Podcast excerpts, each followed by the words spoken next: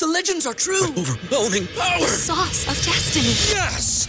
The most legendary sauce has arrived as McDonald's transforms into the anime world of WcDonald's. The greatest flavors unite in all new savory chili McDonald's sauce to make your 10-piece Wick Nuggets, fries, and Sprite ultra powerful. Unlock manga comics with every meal and sit down for a new anime short every week only at WcDonald's. Ba-da-ba-ba-ba, go! At participating McDonald's for a limited time while supplies last. Say goodbye to your credit card rewards. Greedy corporate mega stores, led by Walmart and Target, are pushing for a law in Congress to take away your hard earned cash back and travel points to line their pockets. The Durbin Marshall credit card bill would enact harmful credit card routing mandates that would end credit card rewards as we know it. If you love your credit card rewards, tell your lawmakers hands off my rewards. Tell them to oppose the Durbin Marshall credit card bill. What is going on, friends? It is not the best of the Eric Zane Show podcast. The show distributed on the 28th of August, 2023. Thank you for checking it out. Very, very busy day for your old pal Easy.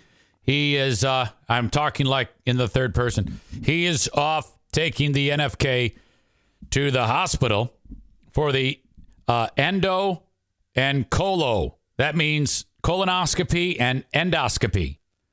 They take the camera, put it down his uh message.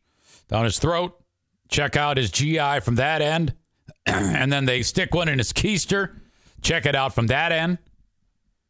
Uh, you need to know that um, the day that this is recorded, the 27th of August, uh, I was in charge of making sure that the NFK got his medicine in his system that makes him poop. And uh, we, we, he did great. I was really, really impressed. He made it to the toilet every single time. He downed the medicine like a champion. Like every uh, uh, 15 minutes, he had to consume eight ounces. I gave him all his gas pills and his stool softener. I had to supervise this. I had a timer set every 15 minutes. Pour him another eight ounces, and he just he just jammed it. So uh, he's clean as a whistle. Uh, now he can uh, he can have a little Jello as long as it's not red or blue. Maybe a little grape juice. Suck on a hard candy. I bet you're glad uh, glad I said hard candy. And uh, then on Monday, seven thirty, we're at the docks. We're at the hospital. So that's why you don't get a fresh show of the EZSP. But okay, uh, I'm going back in time to a random show. That's how I do these now. Is I quite literally go back to ah, this one looks good. So here you go. We'll kick off not the best of the Eric Zane Show podcast. Very, very good. A lot of very talented audience members.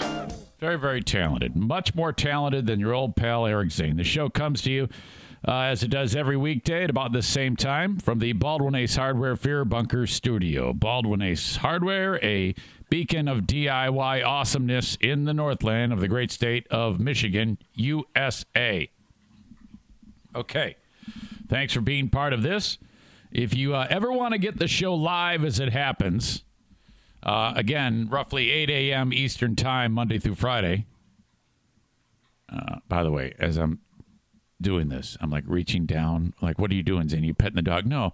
Um, you ever like uh, not put any lotion on your on your body, and then your skin gets dry as a bone, and you're all ashy and stupid, and you just sit there and and itch your leg till it bleeds. That's where I'm at right now. And I like try to make up for it all with one application of lotion. Diana's got this like uh, hemp powered lotion costs like five thousand dollars, and I put like half the bottle in my hand and just like coat my legs, and then it feels like I actually uh, uh, soaked my legs in Crisco for like while I'm trying to fall asleep. And now it it's it, it's back. It's got. I mean, you can't you can't do it all at once. Oh God, this is agony. Ugh. Terrible. So anyway, where was I? Uh, this show live, Facebook, every single morning, facebook.com slash Eric Zane fan page. If you would, could you like it and share it? That would be Very, very helpful. Thank you so much. The Facebook live stream is brought to you by Irvine's Auto Repair, Grand Rapids Hybrid, and EV. We are on Twitter as well, a Periscope video at Eric Zane Show on Twitter. Uh, and uh, that is brought to you by Blue Frost IT. If you could retweet it with a snarky comment, thank you very much. And then on YouTube, find us if you search Eric Zane Show on YouTube. Please subscribe to the channel, hit the bell notification, and then a thumbs up would be cool. I'm on Instagram, Eric Zane Show on Instagram as well. And as always, reach me via email, uh, eric at ericzaneshow.com on the Shoreliners striping inbox. One more that I forgot to mention the Instagram page is brought to you by the Mario Flores Lakeshore team of VanDyk Mortgage. All right, now before we get started in earnest, if you ever want to download the show, just the audio, it's available on all uh, podcast platforms pretty much. I prefer Apple Podcasts. If you would, subscribe to it and uh, five stars, leave a review and uh, and all that stuff. Subscribe, rate, and review. Thank you. Okay. As the weekend got started Friday, we did the Ben and Eric Patreon podcast. And it was another uh, eventful time. Man, loved it. Uh, we had the live audience there. Thanks again for people who showed up. I appreciate that. I think I'm still missing people as to who to invite. And I, I, I need to just establish a list. Uh, so, as always, send me an email if you want to be included on the Ben and Eric Patreon podcast. Uh, audience Zoom uh, portion of it. So we have people come in and kind of just sit there, and uh, so we we talk to some of you. It's it's a great time. It's it's a lot of fun, and we talked about a number of things. Uh, Amanda played uh, Bet on Ben. You'll hear how that goes. Plus, uh, Ben is at a real crossroads when it comes to comedy, and uh, I I don't know how this guy keeps doing it because what, zero confidence, zero laughs. What the hell? So, you know, we're trying to uh, encourage him, but he is just bitching up a storm about his uh, lack of ability. He claims he has gone backwards and actually regressed in his efforts to become a stand up comedian. Show note for this week Friday, I have a hockey game. So I said to Ben, I go, all right, let's do it Thursday. He goes, no, I can't. I've got stand up. He's actually uh, going out for another bombing. Uh, so what? I'm like, oh, shit. Well, all right, it's starting to get wonky. Let's just punt till next week. So just so you know, Ben and Eric Patreon podcast is going to be skipped this coming week, just so you know. All right. Uh, update. My daughter, negative on the COVID. She's just like, ah, I just felt a little weird, wanted to take a test. I had some guy reach out to me who, this is another example of people not being able to mind their own business. That's what I mean by this. Uh, gentleman was um, listening to the boy Daisy is snoring so loud and she's right by me. Hold on a second here. This it's it's actually hurting my ears. Come on. Let's let's go. Let's go over here, honey. Let's let's uh let's come up here. Yeah. That's a girl. That's a big girl. All right. Yeah. Just right in my face. Uh, gentleman was listening to the podcast. He must have because the only way to get this information was um, to have uh, listened to it. And uh, it was when I published Eric Zane Show Podcast 577, Stu's Struggles, my expert NFL draft coverage, and more. John, John K., not from Steppenwolf. Uh, in that podcast, I talked about how Madison said, Hey, I'm going to get a COVID test. And, and John writes, Don't have your daughter get tested for sniffles and a sore throat. And my first thought was, uh, I, I, don't think that's uh, the decision a decision for me or definitely not you. Uh, Madison's an adult, and so I I kind of uh, let Madison make decisions on that thing. And I guess uh, uh, more in depth, what what does that do? why is that a problem? to go get a test. Is that does that is that a problem? Is that I mean I don't even know. And so I, I wrote to the guy. I, I figured he was just starting trouble. And no disrespect, but it seems like people who have University of Michigan logos on their as their avatar on uh, on Twitter, for some reason they uh, uh, more often than not, I get more people causing trouble who like the maize and blue, and I don't know why that is. It, it's really interesting to me. I'm just saying that as an observation, not even to be a dick. So I know this guy's up to no good, but I'm like, all right, I'll let you do the talking. I- I'll play dumb. So he says, Don't have your daughter get tested for sniffles and a sore throat. And I wrote, Is that a no no? And then he reveals himself with, Why contribute towards Witless's wishes? He's referring to the governor. And I'm like, I don't think that has anything to do with it at all. And uh, I, I wrote, I'm confused. Why is getting a COVID test bad? Help me out here and then he just gives up. He he has he actually uh, uh, starts it all with "Don't have your daughter get tested for sniffles and a sore throat." And I just ask him a couple of basic questions, and he gives up and does not. I mean, if you're going to go down that road with someone.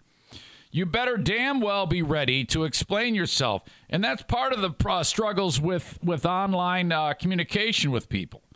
It, it, they're be, behind uh, their name or their or their uh, fake name or whatever it may be they have the ability to just uh, uh, burst into people's lives like that and say, "No, no, no, no, no. This is the way you should do it, man." It's like, eh, I don't, I don't think I'm going to take my advice from John, the maize and blue fan, who, and if you're like me, you always go and look at what these people post, and then, you know, every single post everything, every single tweet or whatever it is, is all political. It's just a nightmare. It's like, dude, just you gotta lighten up. You've just gotta lighten up. Seriously, go and go enjoy the day. Stop spending all of your time trying to do whatever it is you're doing here. What's the fucking point of that? That is not living, man.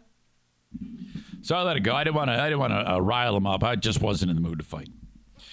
Big frustration around the Eric Zane Show podcast household yesterday. And uh, oh my God. This is uh, this is what I'm referring to. Um, I worked my ass off preparing a meal that I was convinced was going to be amazing. And the only reason why I said that is because I was basically ripping off everything that Gordon Ramsay does. You know, seriously, the what what he uh, what he can do in a kitchen is pretty damn good. So if if Gordon Ramsay is giving me advice on to what to do as as as what to do, I, I'm gonna take it and it's going to be awesome. The one thing that I have the ability to do, and that is uh, take direction and just try to do it, try to mimic exactly what I'm seeing when it comes to making food. If it's just a printed out article or, uh, or something online that I'm reading, I'm going to try to uh, follow it as best I can, maybe tailor it somewhat to the equipment I'm using here at the house or my own personal preferences. Uh, but for the most part, it, it usually turns out. Um, except the final thing that I had to do turned into trouble. And I honestly, I have had it for one year.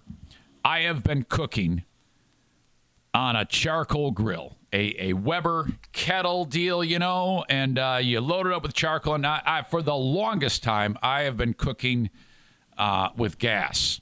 All right.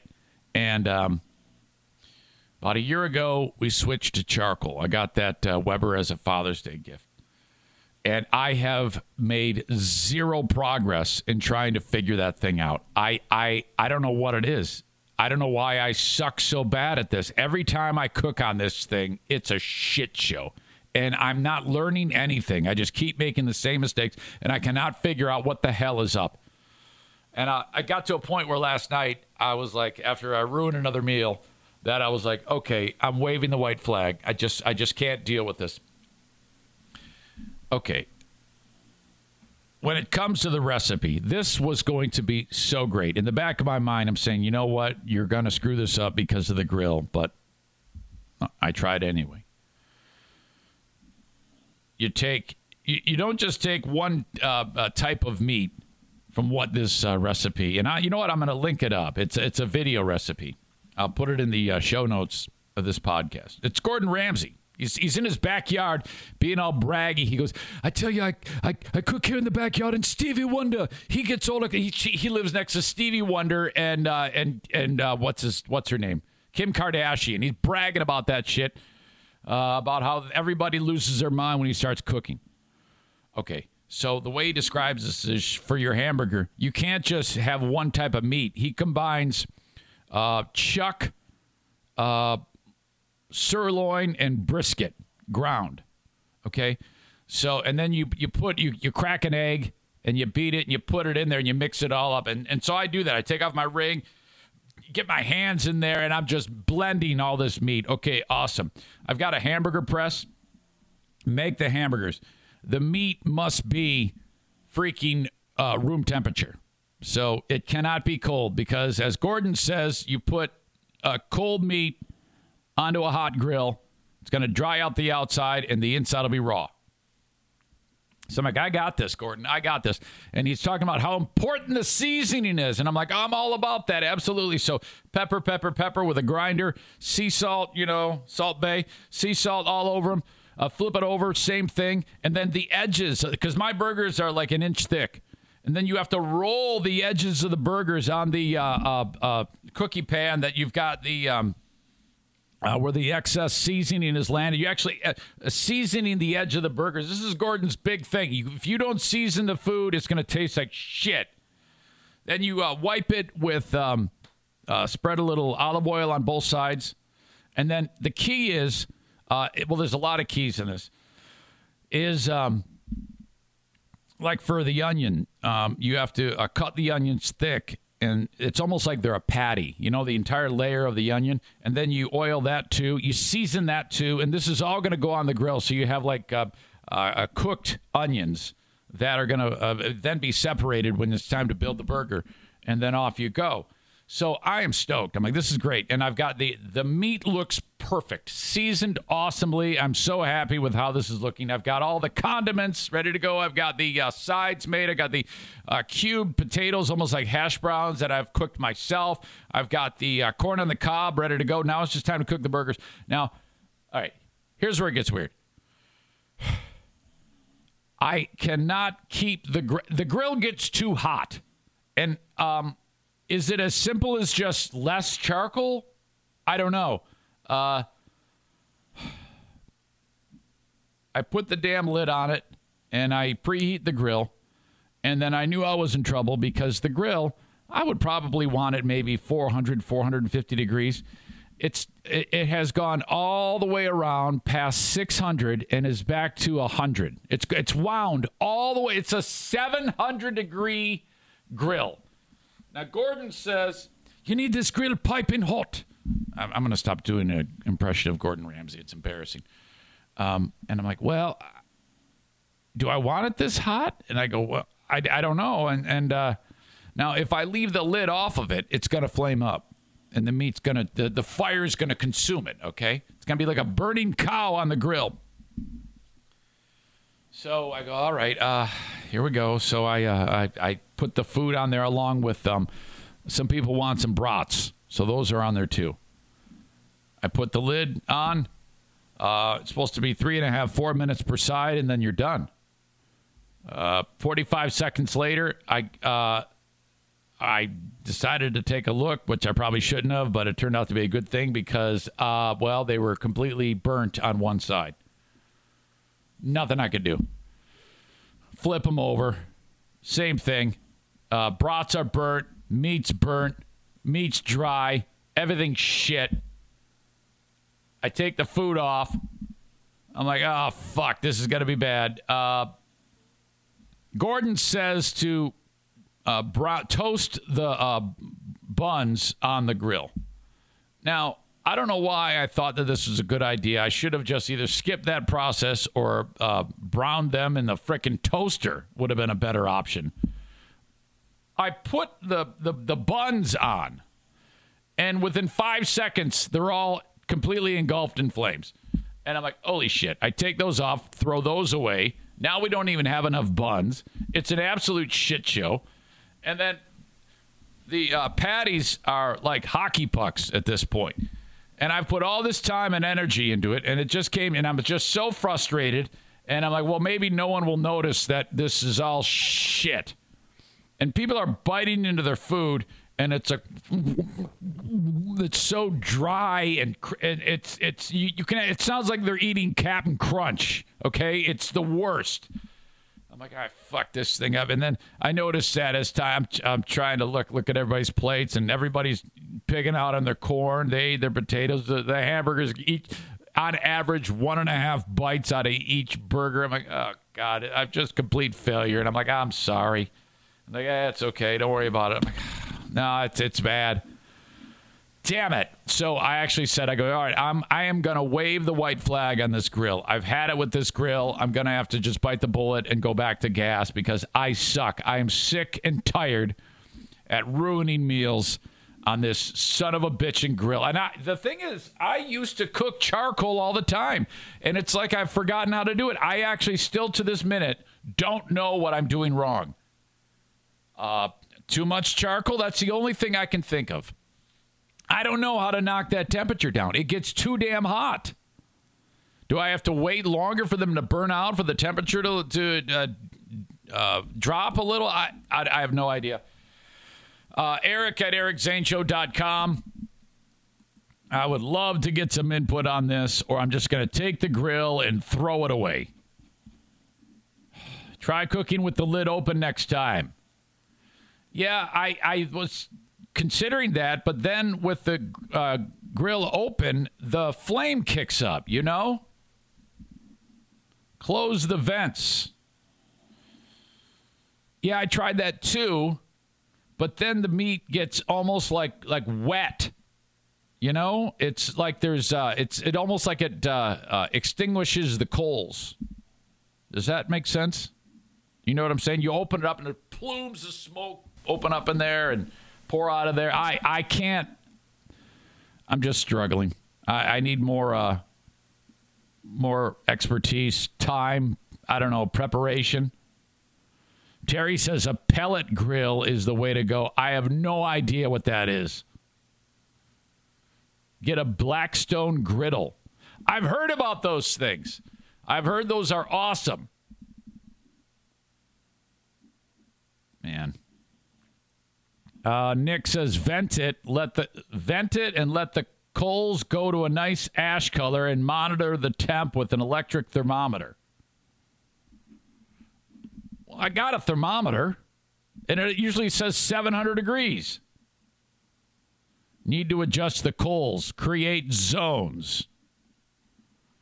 All right, this is all good. This is all good. I appreciate that. Back to the drawing board. The sweet spot is 375 degrees to 400. I was at 700 degrees. Nathan says roll with a smoker. Low heat, longer cook. Yeah, I don't want to smoke my hamburger. Tio says Americans use propane. Shit, was that frustrating. I spent a lot of time on that trying to make that happen. Real frustration. The day before, your old pal Eric Zane, the hustle and grind continued with a long, long day of driving limo. Okay, so I left the garage on Saturday at noon, and I had uh, I had a, a 1 p.m. pickup, and then there was the first job. Drop these folks off, clean the limo, Okay, let me back up. Pick these people up. You got uh, th- three couples, one dude, birthday. So, all right, no big deal. This is easy. Uh, they they want to go do a uh, brewery tour, which I've done these before. There's breweries everywhere you go around Michigan. Uh, you you travel five feet and you're going to be at a brewery. Uh, we we go to one. I sit there, uh, uh, watch some watch some Netflix. That was that was basically the day. Park, Netflix, park, Netflix. And wait till you hear what I watched. Oh my God. I cannot wait to talk about this. So these folks go to three different breweries. Uh, they were awesome. Dropped them off appropriately. They they gave me an awesome tip And I'm like, oh my God, this is a great start. Even if I get zero dollars made on the second tip, it's going to be awesome. But uh, so then I head back to the uh, uh, garage, clean the damn limo, shine up the tires, uh, load it up with more ice, and off we go. Second job, pick these ladies up at 6:30. All right, this is where the night gets a hell of a lot more interesting, kind of. Uh, uh, pick up these ladies, and um, so I'm expecting. There's certain things you have to expect with uh, ladies at a uh, part of a bachelorette party.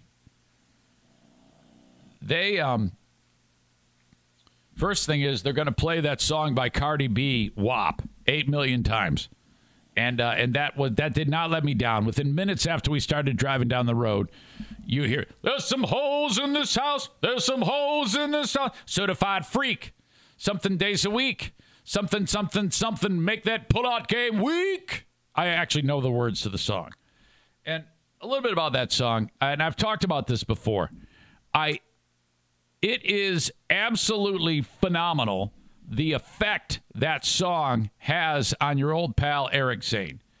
First of all, it's the idea that um, okay, if I am in a car full of dudes, um, you know, we're at a let's say it's a bachelor party, and let's say I was younger and drank and was an idiot, and the person driving the vehicle was a lady an old lady. Like I'm an old man. These are young women in the car, and let's just reverse the whole thing. Car full of dudes, me in in, in that spot with a old lady driving. If we started playing uh, 2 Live Crew, Me So Horny, uh, I would be mortified. I would be like, "Oh, guys, seriously, this is I, am not comfortable with this at all." I mean, mixed company. I mean, where she's five feet away, she's there, there's there's no there's nothing blocking the sound. It's just fucked. I would not feel good about that. But women do not give a shit. Women are worse than dudes. So this nasty ass song, which I don't have any real problem with the song. It's just it makes me fucking blush. It is so Cardi B, the aggressive nature of the sexuality on display in that song makes me go, ah, oh, fuck, I just cannot handle it. It's it's rough. It's so damn rough. Um, I cannot. Uh, if if I if Diana was like that aggressive, I would be like, look, this is not going to work. This is just I can't handle it. I it's too uncomfortable for me.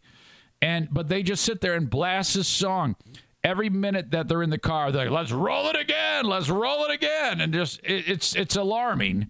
Um, how, I mean, t- if you are a, uh, single guy these days, and um, I think that it's because of uh, uh, people like Cardi B that younger women are probably a lot more sexually aggressive than uh, 25 years ago because of things like this influencing the culture. Young women are like, oh, I got, I guess I got to be really, really aggressive sexually and tell my uh, man to rub it in there like he's swiping a, a credit card. Use his nose to, oh God, fuck. And the words just make me blush. Son of a bitch. So I'm sitting there, and then uh, one of the ladies says, "Hey, Eric." Do you like Cardi B? And I go, yeah, this is great. Yeah, she's talking about your pussy. Yeah, sweet. All right. It's awful. Shit. So uh, I take them to this uh, very, very popular bar downtown where people, uh, it's just usually a line out the door. It's called the Grand Woods. Drop these ladies off there. And then I go and I park and I sit for four hours. Four hours I sat right near the place waiting uh, and so I had a little time to kill. I'll tell you what I watched in just a second. But then uh, it comes time to pick these ladies up. They've the the um, uh, limo is going to turn back into a pumpkin at midnight. That's when I drop them off. And uh, before they got out of the car, they go, "Hey, you want to come in and, and have it and, and, eat with us?" And I'm like, "Yeah, that's that's what I should do." And I go, "No, no, I, that's okay. I, I brought my lunch." And I've got my peanut butter and jelly sandwiches, my Netflix, my water bottle. I'm sitting there parked watching all the drunks act like idiots uh, downtown Grand Rapids. And then, uh, okay, pick these people up. Now, they've, there's several dudes now who they have been talking with. The ladies who are single at this, uh, at this event. And the guys now want in the car. So I pick them up, and the ladies get in, and these guys want to get in and have sex with them in the back of the limo. And the ladies are like, no, no, that's that's uh, one of them actually wanted the guy to get come in, but it was like, no, no, no, this is girls only party, girls. So these these dudes are trying to get into the car, and then "Eh, there's some holes in this house. There's some holes. They start playing the song. Everybody loses their mind. Everybody's it's a big big hit. So off we go. And then we just drove around. They just said, "Oh yeah, we got a little time left. Let's just drive around, drop drop us off." Did that. Um, they they they busted. This is the best. You get uh, women who are horny and drunk. They throw piles of money at you. It is ridiculous. And I'm like, holy shit. Uh, the the first tip I got was awesome. This one was better than the first one. I'm like, you got to be kidding me. What a great night. In bed, a little after 1 a.m., that's it. Okay. But the thing that happened that was really on my mind was none of that. It was what I watched on Netflix. I happened to discover a documentary. Now, uh, I, boy, the my knowledge of this was uh, I, I didn't know anything about this, and uh, what it is is uh, White Boy Rick is the subject of this documentary. Now, there's two things that have um, come out in uh, recent years. In 2017, this documentary just called White Boy came out. And this is a lot of uh, eyewitness reports, people who know this guy, and I'll explain what's going on in a second. And then the following year, 2018, a uh, Matthew McConaughey starred in a movie called White Boy Rick. Now, uh, this all took place 9.8 miles. I measured out from where I grew up.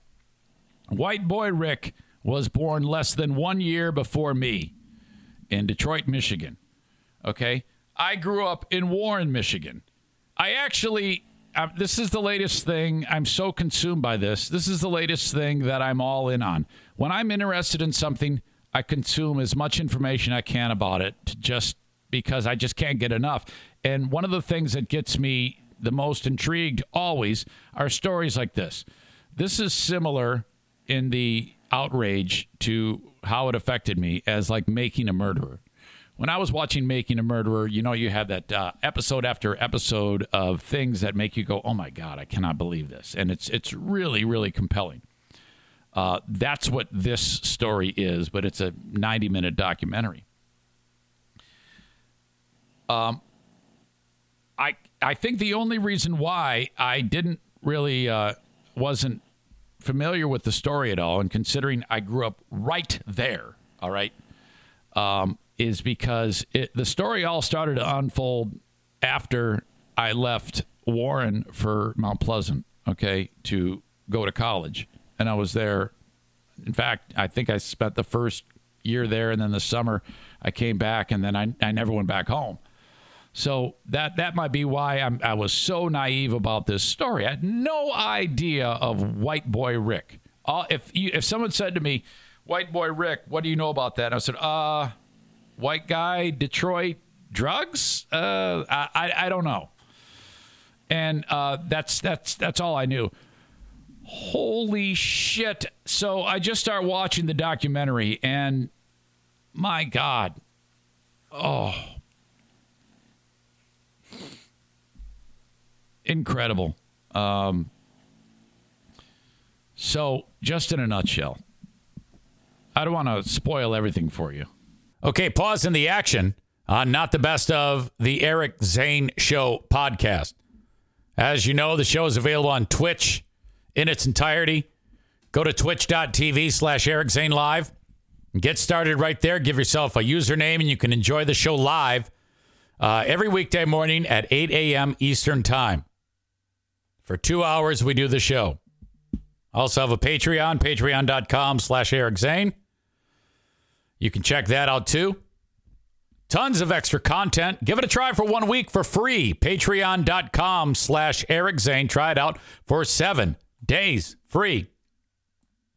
Okay, I have a uh, HVAC specialist, heating and cooling guru who is the sponsor of this show, keeping it alive and well. A and E Heating and Cooling. Oh my goodness, qualified to repair or maintain your AC or furnace, but not qualified to be the uh, health department director of Ottawa County, Michigan. Who would be? 616 516 8579 for Joe Martinez. Thank you. Let's continue on with more of Not the Best of the Eric Zane Show podcast.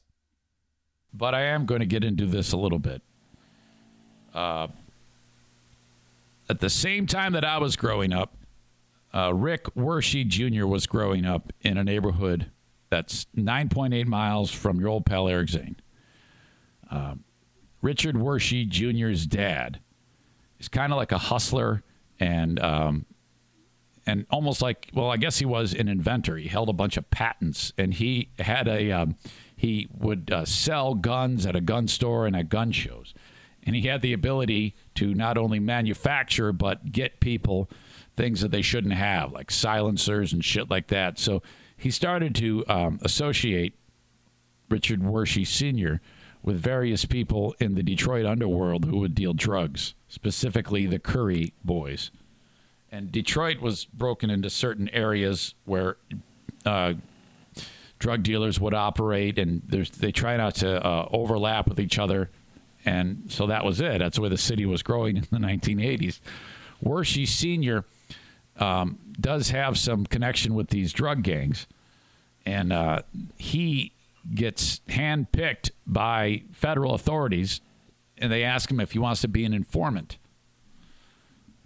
and he says, "Yeah, sure, I'll do that." And so he's ratting on people who are uh, have weapons that they shouldn't have.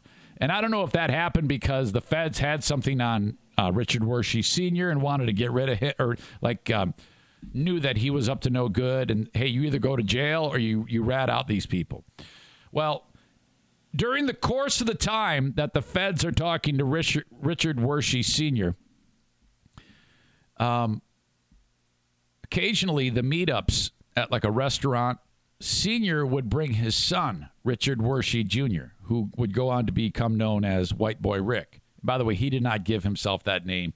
The other drug dealers did. Because junior um, became friends with one of the brothers, the younger brothers of the drug dealers, because Senior would give would uh, work with uh, little boy Curry and would sell him drugs. And then the younger brother would hang out with Richard Wershe Jr. So they go play army, ride bikes. And so at 14 years old, when the feds are asking about, you know, things with these drug dealers, Junior is providing information. He's like, oh, yeah, well, that's so and so. That's so and so. So then the feds realize that Junior is has more knowledge about the drug dealers than Senior, 14 year old kid. Behind his dad's back, Junior becomes the youngest uh, federal informant ever. Okay. At 14 years old, he is uh, ratting out uh, uh, drug lords in Detroit, and he doesn't tell anybody. Somehow, this kid has enough street sense to not say a word, and the feds are being very cautious about uh, interacting with him. And so, over a period of like two years, Wershe Jr. Uh, helps take down dozens of these Detroit gang members who are dealing drugs. Okay, now that's fucked up. The fact that the feds at, at all costs are, are uh, uh, putting this young kid at risk and doing this to him. Think about that. Can you imagine if your 14 year old kid behind your back? I mean, senior wasn't wasn't an angel, so I guess it's kind of all in this weird world. But my God, okay, so that's fucked. Um, that all happens, and then at one point, um, and and they're paying him. They're paying him a lot of money. And and uh, Jr. says he made about thirty five thousand dollars with the feds. This is incredible. This is all without anybody even knowing. And then um, they stopped calling him after they busted all the people that they wanted to bust, and they didn't. They didn't do anything with him. They just ignored him from that point. Wershe Jr. suddenly is like, boy, man, and he's like used to the lifestyle of having money, and he has an, an encyclopedic uh, knowledge of how to deal drugs. he starts dealing drugs himself. He's got all this these underworld people who don't know that he's done anything wrong. Shit. And there was one point prior to him becoming a drug dealer that they thought he was a rat. And so they sh- uh, one of the members of this gang shot him right in the stomach. And he did not die, but he was badly hurt and he didn't rat on anybody. So the feds are at the hospital and they're like, "What do we do with this kid? Do we do we uh, let him loose out of this? Do we do we continue?" And so they they uh, came up with the idea that because he had been shot, if he keeps his mouth shut, it's going to look even more credible. And he did. He didn't say shit. He got half of his intestine blown out of his back, and he kept his mouth shut. No one has any idea that he's an informant. This continues. Okay, so when the Fed stopped calling him, he's like, fuck, I need money. He starts dealing drugs. For one year, he deals drugs, and then he ends up getting popped with eight kilos of cocaine, and uh, he gets sent to prison. And it was completely fucked. There is about a million and other things that that make this story even more fucked. It involves re- some really, really corrupt characters, including the mayor of Detroit, who was as dirty as they come, but never was ever charged with anything. Mayor Coleman Young, that guy's a piece of shit. Wait till you hear this. Uh, the the leader of the uh, drug gang, Little Boy Curry, his girlfriend was Mayor Coleman Young's niece. And Coleman Young turned a blind eye to this entire drug gang and even put a police detail on his niece, Kat, uh, Kathy Volsan, to keep her safe and did nothing uh, to stop the whole drug trade in Detroit. It was it was ridiculous. Um, as this passes, you remember the mil- the uh, film Beverly Hills Cop, and you remember the detective, Detective Todd, who Eddie Murphy would answer to. That was Gil Hill, who was in charge of homicide in Detroit during the 1980s and he got handpicked to do this role because Foley, what the fuck are you doing? You know, he had this. He was pretty damn good in the uh, as as Inspector Todd, and that film took place in Detroit, and they thought it would just add to the credibility of the film to bring that guy in. Well. He was as dirty as they come too, according to this. Well, at least the eyewitnesses uh, that were in this uh, in this documentary. My God, there's a hitman in Detroit by the name of um, I forget his name but uh, he was featured in this documentary. He's describing how his interactions with Gil Hill, the dude from Beverly Hills Cop, and Gil Hill wanted White Boy Rick dead. And he actually put a hit out on him. And this dude, uh, this hitman who admitted to killing 30 people in his life, went to prison for a long time. Um, he said, "Oh yeah, I uh, I, I had a hundred twenty five thousand uh, offer to, to to to kill him, and he tried to do it twice, but failed." And this this hitman um, is featured in this documentary, talking about how they need to. He's like, they need to free White Boy Rick. So this was, oh my God, I I can, I you have to watch this.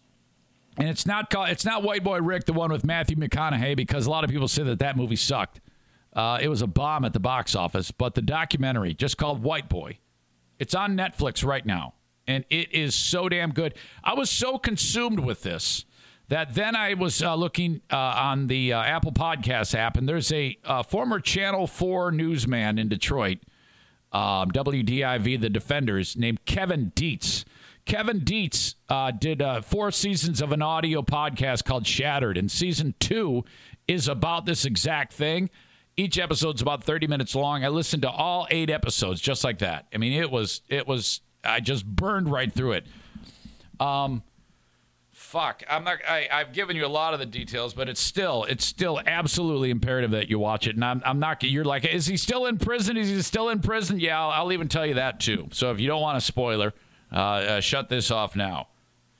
Um, he finally okay, they the uh, the reason why he was put in prison first of all for life was uh, it was during the war on drugs. And Michigan's uh, law was if you had more than 650 grams of cocaine, you get a mandatory life in prison sentence. And that's crazy, you know, a nonviolent crime like that to get life in prison. And it did it did nothing to um, uh, what do you call it? Uh, be a deterrent at all. And so he's got eight kilos of cocaine. Holy shit! And uh, and so they gave him at 17 years old, he got life in prison. So then, um, more and more time passed. They're trying to get you know uh, get him out, and and the issues with uh, all the things to convict him, and then they actually changed the law in Michigan, and there was a judge that wanted to uh, resentence him, but everywhere people turned, there was someone in Detroit trying to cock block the maneuver. Uh, Kym Worthy, the prosecutor at the time, Gil Hill. These are all people who wanted Wershe locked up for a long, long time. And when they told the story of Wershe, the news media made it seem like he was a drug kingpin. And he wasn't. He was just a kid trying to make money, money to get buy cars and shit like that. He he was a, a low level dealer. Okay, uh, a kingpin was like the people that he would get the drugs from. But the media loved the idea of white kid doing uh, the the only white kid uh, doing this job. He looked like any kid's uh, and any family's nerd white kid, you know, just trying to go to school. But um, so there was some real tantalizing nature to the story. Then finally, um, when the hitman came out and said that Gil Hill tried to hire him, that's when Kym Worthy changed her tune and did not get in the way of him making parole. And then he finally made parole, but then he had to complete five years of prison in Florida because the dumbass was involved in a scam uh, car theft ring from behind prison walls. So then he had to spend nearly five more years in prison in Florida. He got out in July of 2020. He's living in Detroit, and oh God, uh, I, I I was maddened by the level of craziness. It. I think the thing about um, Richard Wershe Jr. and White Boy Rick, that whole story, is how corrupt it is. It's obviously corrupt in that if someone really wants to, it, it, if the system is corrupt as it is, wants to put somebody behind bars, they will do that and keep them behind bars. It is insane. Um, what happened. Is this guy a saint? No, he doesn't. He admits that. He he says, "Oh yeah, I should have definitely have gone to prison." But they're they're rapists and killers. Hell, the hitman got 17 years. The hitman who admitted to killing 30 people in this whole thing, he got 17. Rick spent like over 30 years behind bars. Side note: the guy who made that documentary, Kevin Dietz, uh, he and I remember talking about this he ended up losing his job with Channel 4 because he, it was a, a, a cancellation. He made a Facebook joke a few years ago about um, he was at like some uh, newsman's conference, and there was a lot of talk about black people being um, underrepresented in uh, in news media. That was like the subject matter that they were discussing and they they took a picture of all the different news people. Kevin Dietz was in it, and there was a black guy in it. And Kevin made the joke, "Hey, we're gonna need to uh, crop the black guy out of this picture." And everybody got a big laugh. Con- and contextually, it made sense the joke, but uh, the wrong people heard about it and they fired him.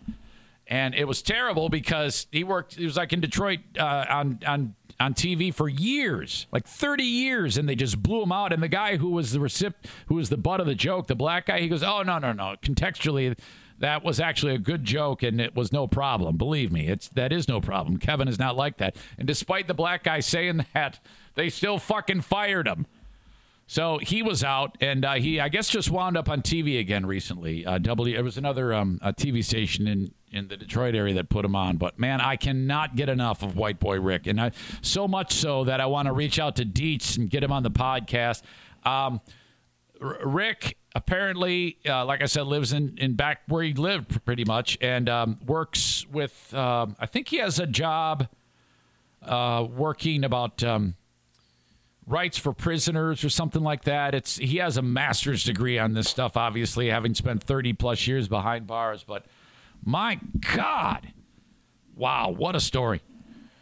All right. Hey, don't forget, Mother's Day is coming up. It is uh, May 9th. It is uh, less than one week away, Mother's Day. And if you would like me to uh, have a word with your mother telling her how amazing she is, hire me on Cameo, cameo.com slash Eric Zane. For mom or the mother of your kids, cameo.com slash Eric Zane, either on your desktop, laptop, or the Cameo app. If you hire me through any other app, they really, really uh, gouge the price on me. So, you know, if you do it through the Cameo app, it's like I get like 11 bucks of that. So that's cool. You use any other app, I'm to get like eight bucks. It's embarrassing. And it's only $15.99 for me on Cameo. I'm the best at it and the cheapest. Cameo.com slash Eric Zane. All right, you may have noticed as I've been uh, talking that I cannot stop I've got uh, a, a, massive, massive itching issue with dry skin. And I did not put the freaking lotion on uh, this morning. So now I am, I am in absolute agony. I can barely concentrate. If I get this show done without throwing myself out of the window, it'll be an absolute miracle. Okay. A word from my friends at uh, Gift of Life Michigan. Thank you so much for giving me the opportunity to speak about your great initiatives. If there's one thing you have to do, it is uh, make sure that you are registered to be an organ donor if anything happens to you, because uh, you can't take it with you. And it would be just a fantastic gift if you left somebody who is in need and on their deathbed and uh, j- just trying to live their life normally. If you donated a liver, lungs, heart, kidneys, uh, tissue, corneas, you can save eight lives and greatly improve the lives of 75 others if you are registered in the state of Michigan organ donor registry or wherever your state is, whatever state you're uh, listening from or watching from. Do that. Thank you to Gift of Life Michigan for incorporating me into getting the word out. Thank you so much. If you need more information about them, click on their logo at ericzaneshow.com and off you go. My friends at Cornhole America how about this? You go to cornholeamerica.com and buy yourself a set of boards. You're going to love this. You're going to have so much fun. A professional grade set of boards. All right? Yes, they are a little bit more expensive. Yes, they will last you forever. Yes, you can get anything, and I mean anything, onto a set of cornhole boards. Any design that you want. Okay? Do you have an outdoor wedding coming up? Get a few sets of boards. Your guests are going to be loving that as they sit there with their shirts untucked, a cigar in one hand, maybe a drink in the other. Uh, set down the drink, throw some bags. Think about Cornhole America for something like that. Or if you have a fundraiser that you'd like more information about how to do that, just uh, reach out to them at cornholeamerica.com. Okay, we got to talk about Josh Duggar. Ooh, boy. Um, you remember the Duggar family? Uh, they had like 8 million kids, and then they did like a reality show. I remember when I was on the radio, uh, we interviewed, is it Jim Bob? The, the patriarch of the family, the dad, the husband and wife had like uh, two dozen kids or something like that. They made a reality show. What I remember of that is I remember the the, the dad being extra nice, friendly. They're super religious. Uh, I remember on their show there was a, there was one episode because uh, the ladies wear only denim long uh, dresses down to their ankle. The men cannot wear shorts; they have to wear uh, uh, jeans, and uh, th- that stands out to me. And in the one episode, they're like running a 5K, and the whole family's running the 5K in jeans because of uh, uh, religious observances or something like that. So, uh, extremely conservative. Uh, it was described as if they, because they would all hang out as a group, the entire family. Okay, uh, would um, when they were walking through like an amusement park, if there was an attractive woman walking towards them, one of the family members, either the dad or the mom or something like that, would say a code word, Armageddon, or something like that, and they would all, the, all the men would avert their gaze. I mean, it's that you don't want any temptation whatsoever. They're that staunch in what they believe in. I mean, it's that type of tightly wound thing. Super nice. I, I mean, I enjoyed uh, talking to the guy, but uh, it's definitely something that uh, it's uh, probably the extreme of uh, being conservative and uh, ultra uber uh, uh, religious. Uh, 19 kids and counting, the name of the show, which I think that my pal uh, up here in Rockford, uh, what the hell's his name? Schwantz. Schwan? Schwantz. Doesn't he have like 19 kids? I hope they don't have any issue like this. I, I sincerely hope not. I, I don't think so. But the, the, the comparisons, uh, I hope, stop with the number of kids. Josh Duggar is the oldest one of this group. And I'm going to show you the mugshot here. You know, if you if you have this look on your face, this is just the look of a pedo. Okay? Oh my god. You picture that guy uh, working with me on WBBL. I mean, that's uh, that is a look of a of a of a dude who's into kids, right there. You see that, and you're like, yeah, there's no doubt. They should have just arrested him before they even had any evidence. But they took their time on this one. Now, here's the thing: Josh Duggar, the oldest of the uh, of the Duggar family, families, 33. He has had uh, numerous issues in the past, and um, okay, in mid May 2015, he apologized for his wrongdoing after a police report uh, surfaced that he had been investigated as a teenager for inappropriately touching five underage girls. That's nearly an identical story to the guy I used to work with on BBL except the guy I used to work with on BBL, it was uh, boys. It was a neighbor. Um, and uh, two of the girls that he touched were his sisters. Now 25 year old Jill and 24 year old Jessa. They stepped forward as two of uh, Josh Duggar's victims. So that's just crazy. Um, and so he um, but that was like when he was a teenager, so that's kind of like a lot of time had passed when that when that all unfolded. Again, it it, it surfaced in 2015, but it didn't. It happened like many years prior, nine years prior in 2006. Okay, so you you the, at this point the whole reality thing is crumbling. Then in August of 2015, Gawker reported that the oldest Duggar son appeared to have active accounts on Ashley Madison. You remember that website made to uh, facilitate cheating on your spouse? By the way, side note, back in the Free Beer and Hot Wings days, Ashley Madison said, Hey, we want to advertise on the show. And we were all about money. And uh, we actually said, No, we can't do that. Are you kidding me? How, how the hell do you expect three guys, three family men to say, Hey, you want to go cheat on your wife? Hey, uh, here we are. Here, here's Eric, the good Catholic. Hey, if you ever want to cheat on your fucking wife, here you go. We absolutely turned that one down. Josh ultimately confessed to having a porno addiction and cheating on his wife, Anna, in an apologetic uh, statement on the Duggar family website. Now, as far as apologies go, I think this one's pretty good back in 2015. Josh said, I have been the biggest hypocrite ever. Good start. While espousing faith and family values, I have secretly, over the last several years, been viewing pornography on the internet. Now, a lot of you like, ah, whatever. And this became a secret addiction, and I became unfaithful to my wife. I am so ashamed of the double life that I have been living, and I am grieved for the hurt, pain, and disgrace my sin has caused my wife and family, and most of all, Jesus and all those who profess faith in him. The statement read. That's a that's a great apology. Now, if you never do anything again and you continue to work on the problems you have and, and take care, you know, take care of your side of the street, um, I think you can uh, you can emerge from this. I really do. Um, that's not all, though. Most recently, he faced a real estate lawsuit in 2019 in September of that year.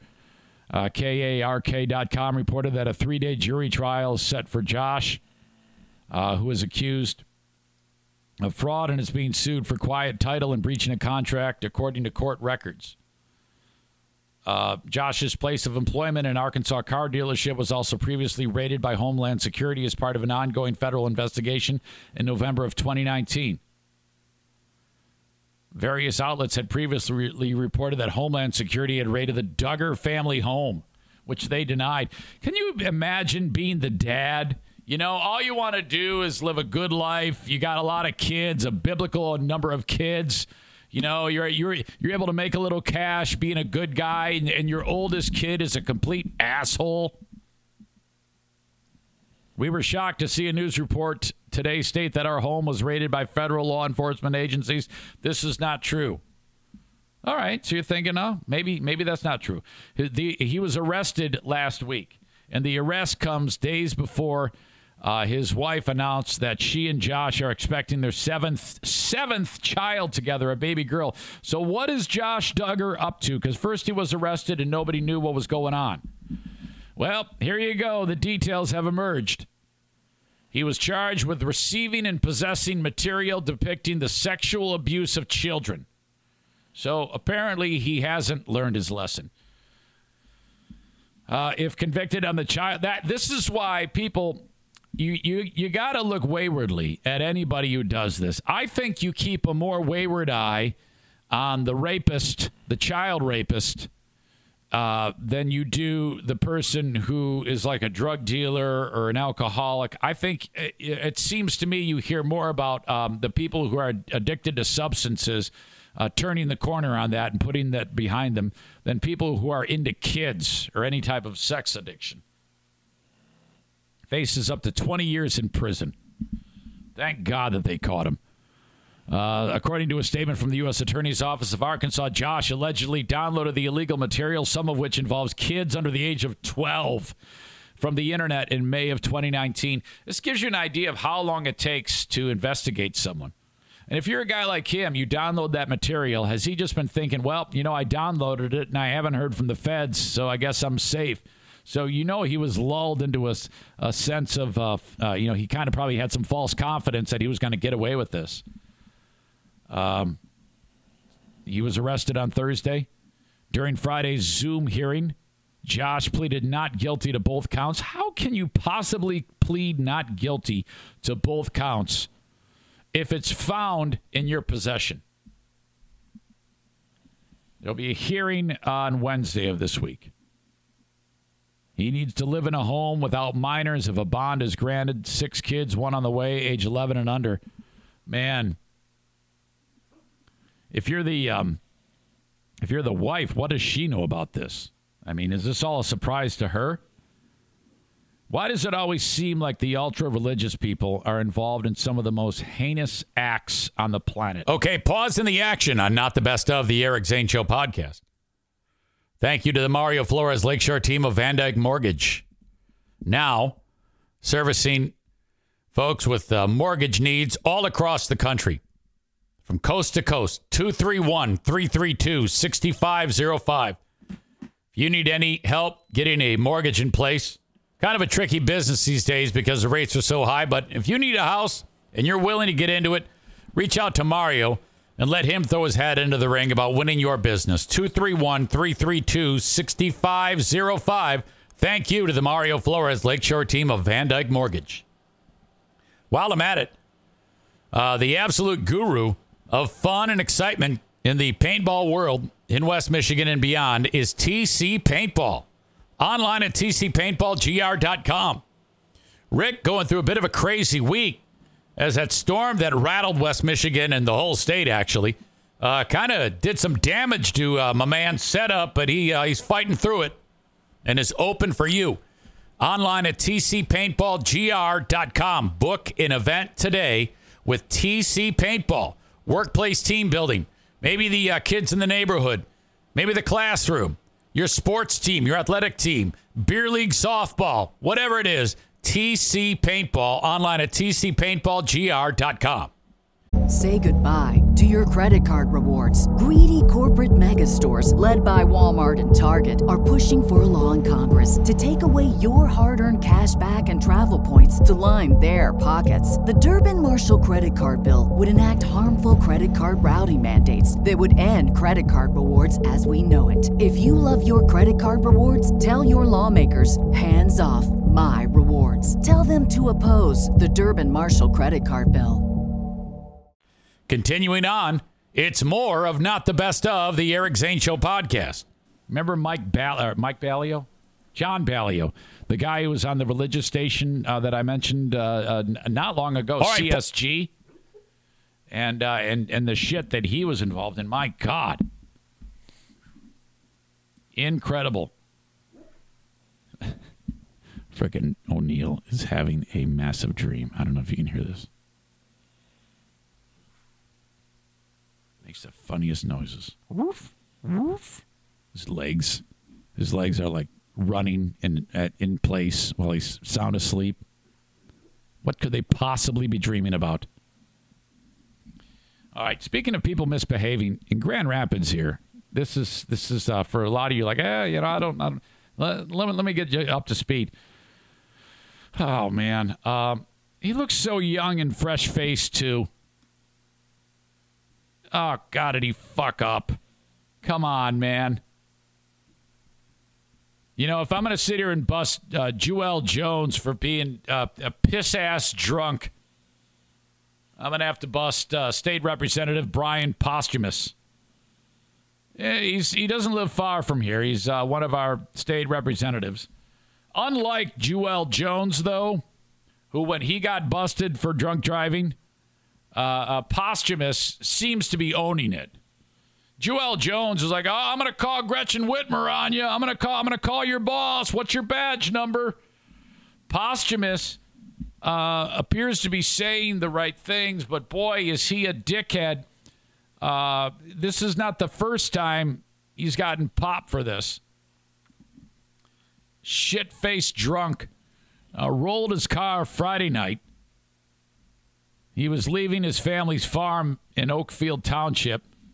He lost control of the Jeep, hit a mailbox, roll over. He's fine. Uh, they arrested him on suspicion of operating while intoxicated. He was taken to the uh, Kent County Correctional Facility. They tested his blood before he was taken to the hospital. He was hammered 0.13. Uh, and then this quote, I am deeply disappointed in myself for putting other people in jeopardy. Good start. That's your, the first thing you're talking. You're talking about others. That's good. By driving after drinking alcohol, Posthumus said in the news release, there is no no excuse for what happened. That's that's good. That's that's two points. You're off to a great start. One, two. There is no excuse for what happened. And I take full and complete responsibility for my actions. To my family, friends, colleagues, and constituents who I serve, I sincerely apologize and ask forgiveness. Well, I don't even know if I would say sorry. Honestly. Sorry is is uh I if I were him, I would say I am not going to I'm going to apologize in actions rather than words. And I think he is. But I I mean I I guess but uh let's be honest here. If he hadn't gotten caught, he'd still be driving drunk. This is a this is a absolute this is a great thing that he got caught because he might be able to live to fight another day, and uh, then people won't get killed when he's driving. That's that's the big takeaway here. Uh, he has done this before. Um, also arrested for an operating while intoxicated in January of 2013. The release said Posthumus said it's clear he has a drinking problem, and he will immediately begin attending AA. All right. Um, this is one of those things where if you aren't yet at your rock bottom, the rock bottom will find you. So, okay. Here's the thing about AA. It uh, you're you're all full of emotion and you, you can't wait to start and you're you're you're ready to turn your life around. It's uh, it's it's when you get two months in that that when you have to stay plugged in. So I, I certainly hope he does, and I hope to see you at a meeting. He says, I am grateful that no one else was injured because of my mistake. I will work very hard to regain the trust, respect, and support of my loved ones, my fellow state representatives, and the wonderful citizens in my district. Um, yeah, baby steps, man. I think uh, that's that's you're you're putting a lot on your plate there. If it were me, I'd be stepping down immediately. If you were serious about your sobriety, you'd probably have to step down. because you can't you can be focused on your sobriety with all these different irons in the fire. Honestly, um, maybe down the road, but uh, oh boy, good luck, buddy. You can do it. Uh, I like that he I like that he came clean, was honest about it. That's a start. He won election in November of 2020. He's a member of prominent West Michigan political family. He's the son of former Michigan Lieutenant Governor Dick Posthumus and the brother of Kent County Clerk Lisa Posthumus Lyons. You might remember her from the video when her husband freed the deer that were stuck together. Remember that? They were stuck together in the river. And uh, uh, Lisa Posthumus Lyons' husband uh, got like a fucking saw and sawed the antlers, and the deer go, ah, thank you. Yeah, your brother needs to get his shit together. Good news, though, he's doing better than Jewel Jones. If you had to compare uh, State Representative Jones to State Representative Posthumus, uh, Posthumus scoreboard. He leads by owning what he did wrong. He is a complete and utter fuck up, but we all are. Congratulations. Welcome, welcome to my team of lovable drunks. I hope uh, you work very hard at, at it and pick a good sponsor. All right. But should you be? Should you step down? Absolutely. I think you should. I think any of these drunks that uh, that get popped can't be serious about their sobriety unless they focus on their sobriety. Just my personal opinion. Okay. This was the weekend for this. Mandaloun fighting for the front. Medina Spirit battles on. Hot Rod Charlie on the outside. Essential quality on the far outside. The four of them coming to the finish in the Kentucky Derby. Here's the wire. Bob Baffert does it again. Medina Spirit Love has this guy. won the Kentucky Derby. Mandaloun was second. Hot Rod Charlie was third. All right. Essential quality was fourth. 20102 the final time. Bob Baffert stands alone with seven Derby wins. Okay, now I don't know what uh, what it means when they say twelve to one odds, but that's an underdog, I guess. I, I I have no idea. I don't I don't gamble in any way, shape, or form, but uh, uh, that was th- this horse kind of came out of nowhere. Medina Spirit is the name of this one. And uh, Bob Baffert is the dude with the white hair and the sunglasses, and he's won seven. He's trained. He trains horses. He's the guy with the stopwatch. Come on, Seabiscuit, let's go. And the jockey is some dude. I think this is his fourth win. Uh, but uh, yeah, Baffert is uh, is no stranger to uh, to winning the conduct the the Kentucky Derby. And this year, this horse is uh, one that came in kind of ri- no one knew this horse. This horse actually was purchased uh, with little fanfare. He was sold for the minimum of a thousand bucks. Somebody bought this horse that just won the Kentucky Derby for a thousand dollars. Some breeder by the name of Christy Whitman, and she then resold the colt to a guy named Gary Young, who's what's known as a bloodstock agent. No idea. I guess that means you breed them or whatever. Uh, and uh, you know, the he he realized that the horse had some potential because of the horse's bloodlines. So uh, then the horse was purchased for thirty-five thousand dollars, which still is not a lot for a horse. To some guy uh, named Amir Zedan at uh, at some sale, who uh, and then they hired Baffert. They said, "What do you think? Can you train this horse?" Yeah, sure, I can do that. They bring the horse in, and sure enough, wire to wire, this thing takes off like a bat out of hell. I love the Kentucky Derby. Uh, side note: When I was um, driving uh, limo, I parked the car right across the street from this uh, theater downtown called um, Studio Park, and on the outside of it, they got this enormous screen. So was I able to actually watch the race, and there was a dude, and you know they got like outdoor, it's outdoor venue. People got drinks, they're hanging out watching the thing. One all of a sudden, halfway through the race, I'm across the street watching. You can see it clearly because of the size of the screen. I cannot hear the announcer, but you hear, "Come on, come on!" And you and I see a guy in, in the distance in front of the screen. He stands up and he's like got his hands on his head. And then he's sitting there screaming and yelling. And sure enough, uh, Medina Spirit crosses the finish line. And he's like, yeah! And he loses his mind. So this guy, no doubt, bet on the long shot and uh, and won the fucking thing. So God knows how much money that dude won. But uh, here in the great state of Michigan, of course, you can you can bet on all this stuff now. So that's awesome. Very cool. That's your winner. This is the only time I care about horse racing for the, for these races. And the big and the big one is the Kentucky Derby. They did it last time. They didn't do it last year in May because of the pandemic.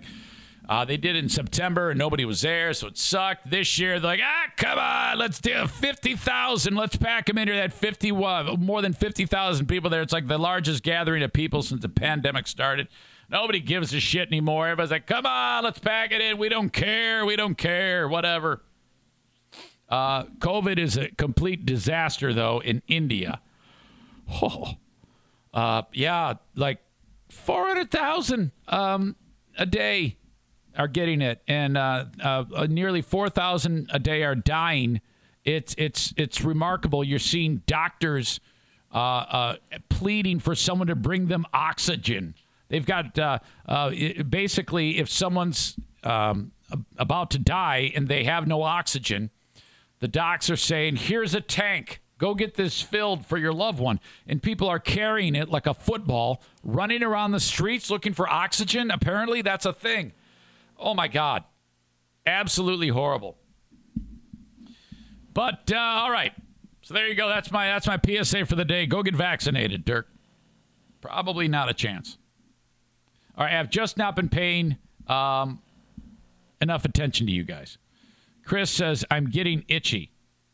Uh, Kenny says I think Eric needs some Benadryl. Yes, it's uh, it's it's actually not as bad as it was early on in the podcast. I tell you what, uh, uh, uh, try to do a podcast with uh, every inch of your body itching like crazy. Jason says Biden banned travel from India. Wasn't Trump called a racist when he started banning travel? Yes, he was. He absolutely was. That was, uh, you know what? I, I will say um, that I did not call him a racist. I was like, fuck that. That's a great move. So let the record state that no one's a racist when you when you block travel from whatever country because everybody is sick there. Tom with the funky cold Medina joke. Thank you. All right. Kevin or Kenny says you're making us all think we're itchy. Yeah, I I can understand that because I haven't been able to stop. Do you remember the time when my head was itching? Oh, for like five days straight on the radio. I think my head was itching. Uh, by the way, on this uh, week's Lost Zane recordings for Monday, uh, this the episode that I released today was the the it was July fifth, twenty sixteen. July fourth was a Monday. The plan was to have a family reunion up north with my dad at uh, what was then his place. And th- this was the time he fell off the 14 foot ladder and broke nearly every bone in his body. So the Lost Zane recordings is uh, because then I uh, we didn't obviously go up north. He was airlifted to another hospital, uh, a bigger hospital, and uh, in Saginaw, and we had to drive there. And uh, boy, that was that was rough, man. In surgery, there was a worry a worry about him bleeding internally. We could very well have lost him from that, but that's uh, covered extensively on the Lost Zane recordings on Patreon. I put a free view up. excuse me at uh, at the usual spot for all the free podcasts, and uh, you can check that out. I talk a little bit about that. Okay, I need to tell you about what might have been the funniest incident to date involving the NFK. My brother-in-law, no filter Kevin. Uh, this is not a gross story. Usually, um, if it is involving him, it is a gross story. Uh, but this, my God, and this is pretty short and sweet, but you're not going to believe it. So, Diana and him are going to go to the grocery store yesterday. He's going to take a break from the 13 to 14 hours of television a day and venture out with her. By the way, if you ever see uh, me at the store, be on the lookout for the NFK. He'll be the one with his shirt tucked in to his pants, his pants pulled up to his tits with the belt cinched tight. It looks like the hunka hunk, uh, hunka hunka cheese guy uh, with the gray skin. That's him. All right. Um, they decide to go to the store. They're getting ready to go, and they're in the kitchen. I'm getting ready to take the dogs for a walk. Now, I'm wearing clothing that is making Diana laugh at me and be disgusted. Uh, white socks, pulled up like Pistol Pete Maravich, uh, Crocs, red and white uh, checked pants, looks like a uh, tablecloth at a picnic, and a white T-shirt. So this this is horrible, again, I'm to a point where I just don't care, and I'm going to go walk around the neighborhood with this outfit on, uh, walking four dogs, black Crocs, Pistol Pete socks, red and white checked shorts, and a white T-shirt. I'm standing there. She's standing next to the NFK. She takes a look at me and she actually looks me up and down, like her head moves up and down, and she's staring down at me, at like my Crocs and my socks. And um, so she's marveling at how hideous I look. And she's going to take a picture of it. The NFK does not think that she's marveling at how hideous I look. The NFK thinks something different. And he thinks she's looking at my crotch like in a wanton fashion, like she wants to go have sex. That's what's going on in his head. And uh, so she looks to him like, yeah, look at Eric. He looks like an idiot. But he's thinking she's looking at my package. And he says, oh, man. You know, he swears every time with that southern drawl. And I go, I go, what? And she goes, she's a horny little bitch. and I just, oh my God. And Diana and I both about fell on the floor laughing. And I go, no, she goes, no, I was just looking at how ridiculous he looks. He goes, oh, I thought you were just like a horny little bitch. He says it again. I was like, oh my God, what the fuck? Who says that? Just blurts that out. A horn. Talk about his sister being a horny little bitch. The fuck? Oh my God. Knocked me over with a feather. Ridiculous. And I, right away, I grabbed my phone. Uh, the note under talk about horny little talk about horny little bitch incredible oh my god absolutely amazing so glad that he said that that's why we call him no filter kevin i'd love to have that on a t-shirt something one of his catchphrases needs to be put on a t-shirt uh, I, I, reached out to Jericho, who uh, comes up with the uh, T-shirt designs, and I go, "Hey, I want to put you on on like a retainer every month, and then I'll give you like a couple of T-shirt designs each week. What do you say?" So it's like I pay you every month, and then if I get an idea, I share it with you. You come up with the design, and then that's it. Okay, that sounds great. I'll, I'll get back with you. Did he get back with me? No. Story of my life. Uh, get a T-shirt, ericzaneshow.com. Click on merch for any one of my t shirt designs. I would love you to be wearing an Eric Zane Show podcast t shirt. Horizen Hydroponics inv- uh, invite you to check out their website, horizenhydroponics.com, H O R I Z E N, hydroponics.com. If you're growing anything, indoors, outdoors, whatever it may be, fertilizers, soils, uh, extra additives to make uh, your growing adventure that more fruitful tents, lights, anything you need is at horizenhydroponics.com. You can buy from anywhere in the USA. Orders 250 and over, the shipping is free. Coupon code Zane Show at checkout. That will save you 10%. They got four brick and mortar locations too Alpine and Grand Rapids, the Growers Outlet in Byron Center, Kalamazoo, and Lansing. The Mario Flores Lakeshore team of VanDyk Mortgage says, hey, call upon us if you need a mortgage. You can get one in the uh, twos right now. Uh, they are going to go up eventually. So uh, don't wait on this. It's time for a refi, especially if you've got a 30 year fixed and you think you can swing the extra uh, money to pay that off that much quicker. You will save uh, thousands of dollars, tens of thousands of dollars if you decrease the term to 15 years. Think about that. Some of you might be like, Zane, there's no way, man. I got to get a 15 year. That's fine too. But you're going to improve your credit score if you're paying on time. So uh, whether you're um, you have a great credit score or a terrible credit score, Mario can uh, can handle anything. 231-332-6505. Now, for some of you, it's not going to work, depending on the state that you're calling from. Uh, make sure you tell Mario right away what state you're calling from. For some of you, it might be like, oh, yeah, I'm calling from Florida. Yep, you're good. Mario can service you for a loan. Other states like Maine, it's not going to work. 231 332 6505 or find them on their website.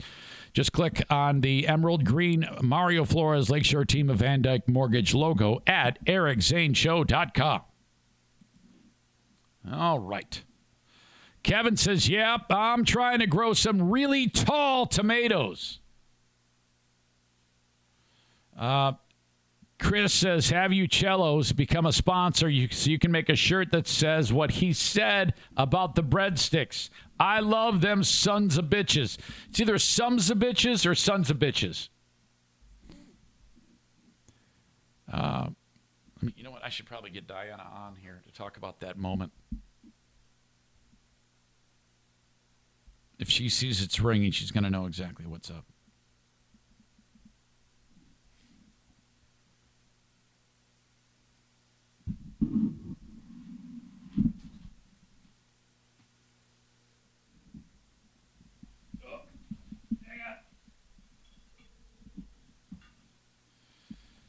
Probably she's in the classroom. Hang on. Come on. That's hold on a second. Let me write this. If you can, run to the break room and call me. Period. I want to talk about yesterday's amazing comment. Period. Turn the ringer on. Go. When she calls, that'll be funny. I love them sums of bitches. It's only some when you say some bitch, Kenny says. All right. Here we go. Uh, next thing on the agenda. Did you see the story that happened at the uh, Arizona Diamondbacks baseball game? This was awesome. Uh, you got a dude, young guy, probably 23 years old, on a date, some hot chick. They're sitting there at the Arizona Diamondbacks baseball game, minding their own business. A guy who goes by at Buck Army tweets at the Diamondbacks Hey, my roommate is on a date six rows above home plate. Any chance we could tell the cameraman to zoom out a bit so I can see how it's going? Diamondbacks respond. Uh, what's he wearing? Now we are curious. And they tagged the production team that puts the game on, Bally Sports Arizona. Oh, yeah, he's wearing a red D back spring training shirt, and I think the girl is wearing green. I really hope he didn't lie about his seats. Just funny that there's a dialogue going on. Arizona Diamondbacks say, hate to break it to you, but we cannot find your friend. Buck Army writes, can we try the M, try M section F, red shirt with the girl wearing green, and then he actually uh, uh, shows like a seat locator or something like that. Third base side, it says. Third base side.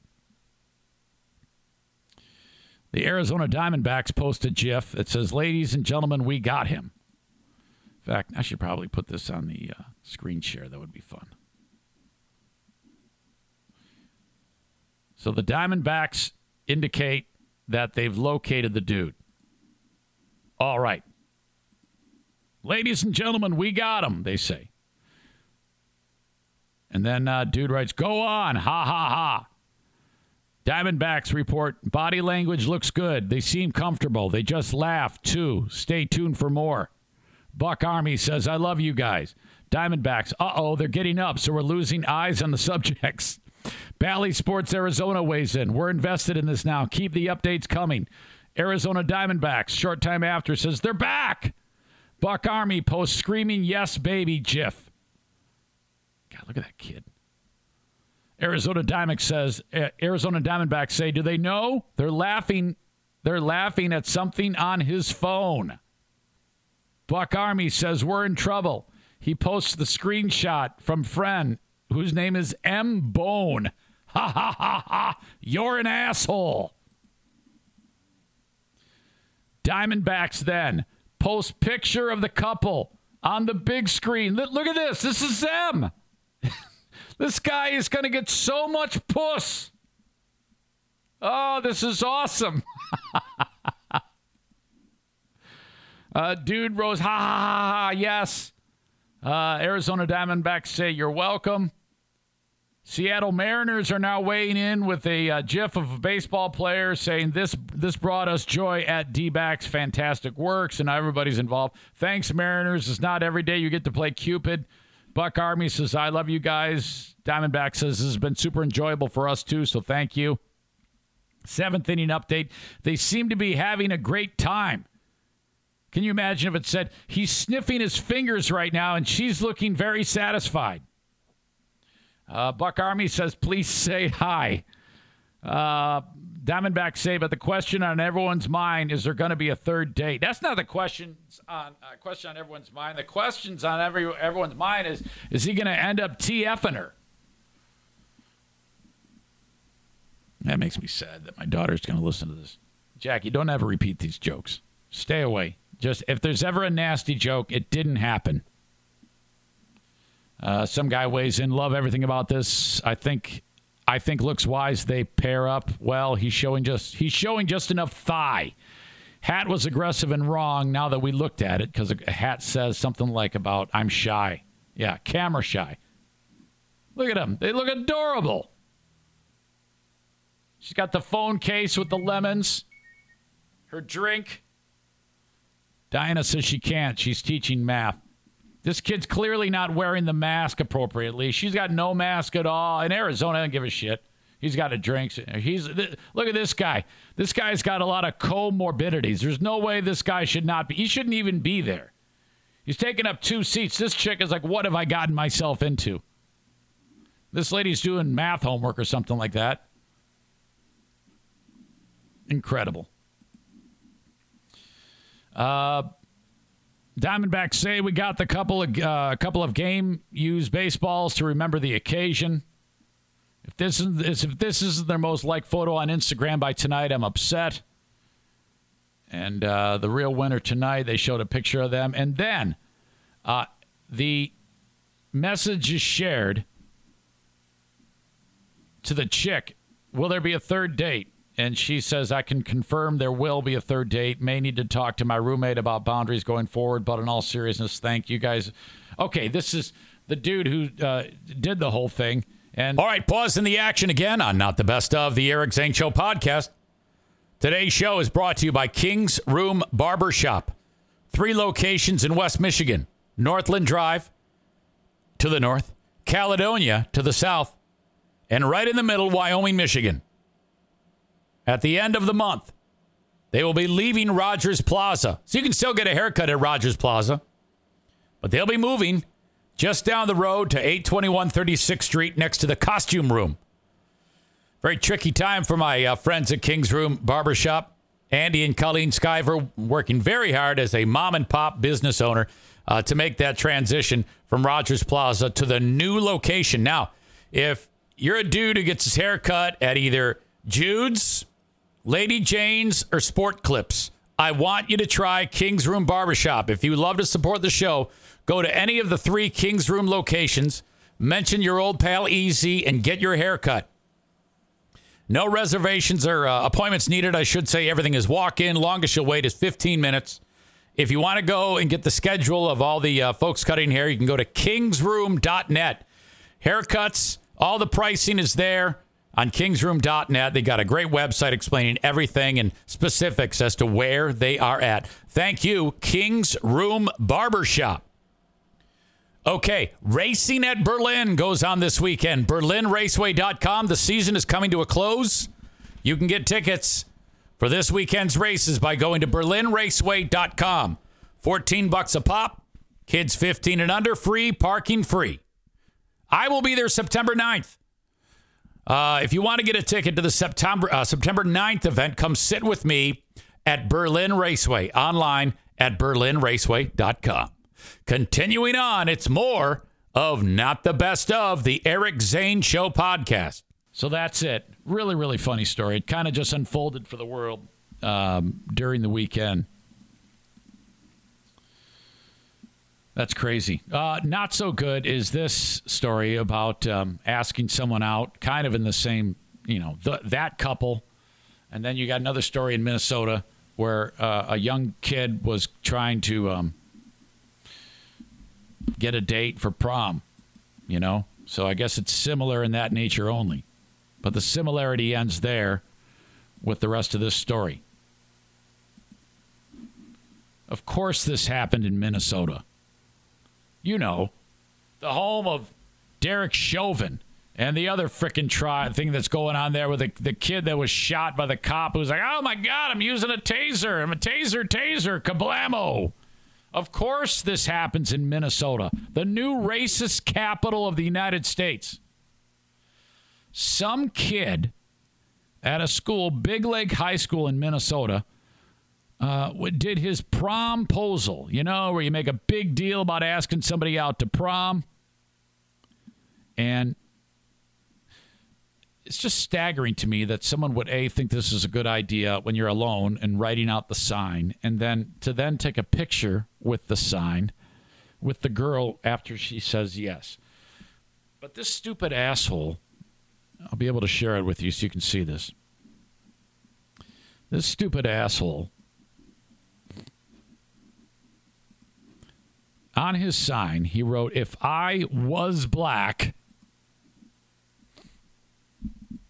if I was black, isn't it supposed to be if I were black? If I was black, I'd be picking cotton. But I'm white, so I'm picking you. Prom? Oh my God. What the fuck? So these two sitting there, all smiles, all happy, not a care in the world. They don't give a shit about anything. Why are their faces blurred out? You know, I understand the whole deal. If you're under 18, you can't. Oh, fuck that. Show their faces, put their names. It, it, it completely docks these people. There is there is just no place in the world for anything like this. I have had it with white people ruining it for everyone. My God. Like wildfire, the photo circulated on social media. What the hell? Uh, sadly, former students of the school told the local uh, uh, news station that they're far from surprised regarding the behavior. That's a product of the environment, like the school procedures. So I guess this is a, a, th- a thing. These people are people who I've seen, I've interacted with, I know personally. A Big Lake School District spokesman released a statement saying the usual shit. You know, we're not we're not doing anything. We're not. This, this isn't us. We don't condone this. Can you imagine? I mean, I cannot even begin to think how fucking incensed I would be if I had a kid, if if Jim was, if my daughter, whatever, it doesn't matter, was was was standing in front of a sign like that, saying, "Yeah, hey, this is this is good. Yeah, come on. What what what did I do wrong?" But you know that there's no way that the parents of these uh, scum Minnesota kids are are not like this. This was taught from an early age. This is absolutely disgusting.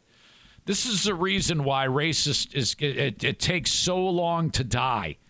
Uh, you know, if you think about the the the schematic of racism in this country, it, uh, it, it every generation it's a little less, uh, I believe, but it, it's going to take so many more generations because you know these two will have racist kids, so there's that. But my God, God bless the ones that buck the trend, that have the racist parents and don't go on to become racist. But these two pieces of shit Oh my God, their lives should be over. No chance, no chance of recovery on this one. My God, horrible. Very, very rough. Hey, I want to hear from you. If you own a business, reach out to me, Eric at ericzaneshow.com. I would love to promote your business on the podcast. I just added dumpster divers. Thank you to them. You'll be hearing more about them in the uh, coming weeks. But if you want more, more information about how it works, just reach out, Eric at ericzaneshow.com. TC Paintball. We are 13 days from Paintball War number 14. I wonder how Rick did. I reached out to him. He was, uh, last I heard, you know what? I don't want to call him because if he had kicked ass, he would have reached out to me. Last I heard, he was waiting on. Um, I think I think they were like one and one in the like the preliminaries or something like that.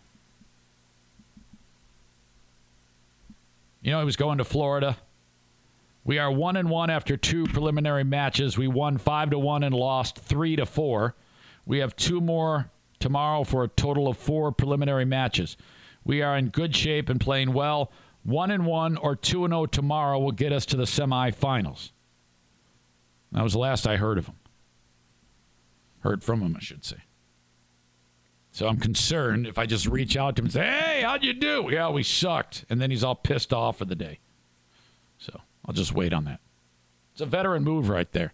Uh, anyway, I want to hear from you regarding the uh, Paintball War number 14. Reach out, Eric at ericzaneshow.com, whether or not you are coming.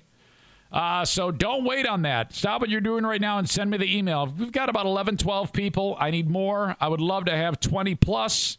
So send along the information, eric at ericzaneshow.com. I need the head count. I'd love to know. It gives me anxiety when I know that there's uh, that we're, we're lean, okay? I don't want to be lean. Eric at ericzaneshow.com is going to set you back 35 bucks. It's Sunday, the 16th of May, 5 p.m. to 8 p.m. Pizza party from BC Pizza on Michigan Avenue. I'm sorry, Lake Michigan Drive in Grand Rapids. And uh, that's uh, to get it started, and then off we go. TC Paintball in Grand Rapids, Michigan. All right. Ervine's Auto Repair, Grand Rapids Hybrid. Love you so much. Ervine's Auto Repair, Grand Rapids Hybrid, and EV. 616 532 6600 for my friends at Ervine's. If you are in West Michigan or even remotely close, this is who you need to call upon to get your vehicle repaired, okay? Thank you so much to them. It's a quick, painless process for any issue at all. To keep your car on the road appropriately and safely, reach out to Ervine's Auto Repair Grand Rapids Hybrid. Okay, got a couple of Eric Zane Show podcast emails of the day. If you ever want to reach out to me about something, if you are uh, catching up on the podcast, you know, like you're a few episodes behind or whatever, and you think, oh, he's probably not even talking about it right now. Uh, no, I, I love going back and I love the correspondence. Uh, I love knowing that uh, I was able to pull something out of you. So do not be a stranger on anything I say in the podcast. Cole from beautiful Colorado Springs, Colorado writes this. He just sent this in uh, earlier today, in fact. Hey, Zane, just wanted to touch on a few topics from the last couple of weeks. First of all, I wanted to touch on you asking why radio does not discuss hot button issues anymore. Uh, I think all radio is afraid to get canceled, so they don't even bother. Eh, no. Uh, I think what they're afraid of is they're afraid of because the world is so polarized now. Uh, most radio people do not have the ability to say how they feel and not frame it in a way that is not offensive. Like I talk all the time, I say the most offensive shit in the world about masks, and I say this is just my opinion, and I, I respect yours. I think you're wrong, but uh, I, you know, that's that's how I do it at least, and it seems to work. Most do not want to roll those dice. Okay, uh, they they either they don't know how, or they don't have the balls to do it. Frankly, that's it. That's the only reason why it doesn't happen. Uh, he thought it was canceling, though. He says, Look at the guy in Buffalo that the show was talking about toast for skin color. He lost his job and his job with the Sabres for a bit that wasn't offensive or funny. No, it was offensive. It was a very offensive bit. And any uh, radio idiot that doesn't know that and, and still rolls dice like that is just stupid. Um, all radio people know the uh, playing field And no, you can't compare the color of people's skin to fucking toast, you asshole. Uh, is it a funny joke? Oh, I don't know about that. Um, I don't think it was funny at all. Uh, could you have gotten away with that in the past? Probably. Do I really think someone should be fired for it? No. But you have to understand um, what environment you're in. And if you don't realize that, then you're going to get fired. But the guy who lost the gig with the Sabres and University of Buffalo, he didn't even say it. He just was in the room. That's what the problem was with that. And that's just radio in general. It's just stupid. Uh, he says maybe the F- Sabres should focus on winning hockey games instead of worrying about their radio guy not being funny. Well, I don't know. You know how it is. Speaking of radio, Cole writes, I don't know how many of your listeners listen to Free Beer and Hot Wings, but I still do, he writes. He says, they've been playing a lot of the old bits with you in them baseball palindromes, Hot Wings reading uh, Nave or Naive or whatever it was, and the Royal Wedding all recently made appearances. Uh, he says it's good stuff. And to me, it's been so long since you were on that show that those old bits almost feel like a collaboration. Um, yeah, it's it's no, I have nothing to do with that. And speaking of collaborations, you did awesome on Who Are These Podcasts. Thank you. You're a perfect fit with that show. They need to have you on every few weeks. I could tell you were nervous when the show started, but once you were, you got rolling, it was gold. Good job, Zane. Thank you. Uh, Chad Zumock's response to you, not so good. He and the other clown tried to tried too hard to act like they didn't know who you were when obviously they spent a lot of time researching you. I'd say that Twitter exchange you had with a guy defending Zumock was almost 100% Zumock himself, just like you thought. He should have either went right after you or completely ignored you. The half-ass way he did it, in my opinion, makes him look like a pussy. He is a pussy, and I think he's got a substance abuse issue, if you want my opinion, and a confidence issue. How have you never shot Tannerite at Fear Bunker North? Get yourself uh, some and try it out. No, no, I'm, I don't want to do that. You'll have a good time, just like everything else in life. Don't be a dumbass, and you'll be fine. The people that die using it, they're dumbasses. No, I don't. I don't want to use it. I don't ever want to experiment with explosives. He concludes with few uh, uh, last things T-shirt idea. Your logo with the phrase "I'll fight you in the street." Maybe. Any chance you'll do the talking hockey show again? Yes. When you were interviewing players last year, I really like those. And finally, I have another Insane Asylum list. I think it's a good one. Yeah, he's had some good uh, good success. Cole in Colorado Springs. Uh, he's including INXS Suicide Blonde. No, I don't think we're going to play that. But there's a lot of good songs there. Thank you, Cole. I have one more email of the day. It is from Allison. Allison, of course, she's the operations director, one of my favorite uh, organizations, Harbor Humane, in West Olive, Michigan, Ottawa County. This is concerning uh, the Catholic take. Everybody wanted me, uh, some people wanted me to talk about Joe Biden and the whole Catholic take. Now the bishops are getting together and saying, "Hey, uh, we cannot he, he can't take communion. And everyone's like, why? It's like, well, he's actively, he's a commander in chief, actively supporting abortion, and he's a Catholic. We can't. It's it doesn't work. It goes. It flies in the face of everything that we that one of the biggest things that are uh, tenets of the of the entire faith. Uh, you know, and you know, if we're going to be telling people who are uh, divorced or gay that they can't take communion, well, this is this is right up there. This is this this falls right in line. Uh, Allison heard that. She says, "Hey Eric, listening to the podcast. Thank you for the detailed explanation of Catholicism and communion. Not going to lie, even though I grew up Catholic, I did not know most of that. Excuse me." Uh, she's referring to, no doubt, the uh, transformation of the um, unconsecrated host to the body of Christ becoming the actual body of Christ and to the uh, wine becoming the precious blood. Catholics believe that. And not all Catholics believe that. Um, some might just tell you that or they, they might dodge the question. But, um, and you probably think I'm crazy to even say this. I've said it before. But the key point in the Mass when those holy words are said, those hosts and the wine become the body and blood of Christ. Like it's actually it. You don't see it, you don't taste it. But that's what we believe. That is the faith. And there are people that that just not it just doesn't compute. And I understand that. And that's one of the great mysteries of the faith. You have to consider supernatural things in religion. You realize that, don't you? So many people in the world uh, with different denominations. Every single one of them have a supernatural element. Uh, if you're going to look uh, someone in the in the face and say, "Oh yeah, well I I believe this, but not that," well, whatever one you're believing is is loaded with supernatural elements to it. All over the place. If you believe in Christianity, you believe that Jesus rose from the dead, walked on water, uh, loaves, fishes, fed the masses uh, blind can see, Lazarus rise up, all these things. Immaculate conception. These are all miracles. So don't act, don't look at me like I've got three heads. This is all stuff you believe too or don't believe. Doesn't matter to me. Judaism, uh, uh, Islam, loaded with miracles. We're all chock full of miracles.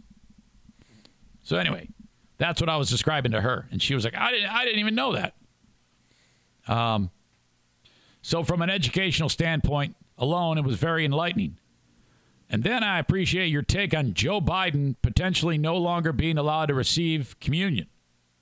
As, cer- as someone currently outside of that faith, it really didn't sit well with me. And honestly, I, it still doesn't.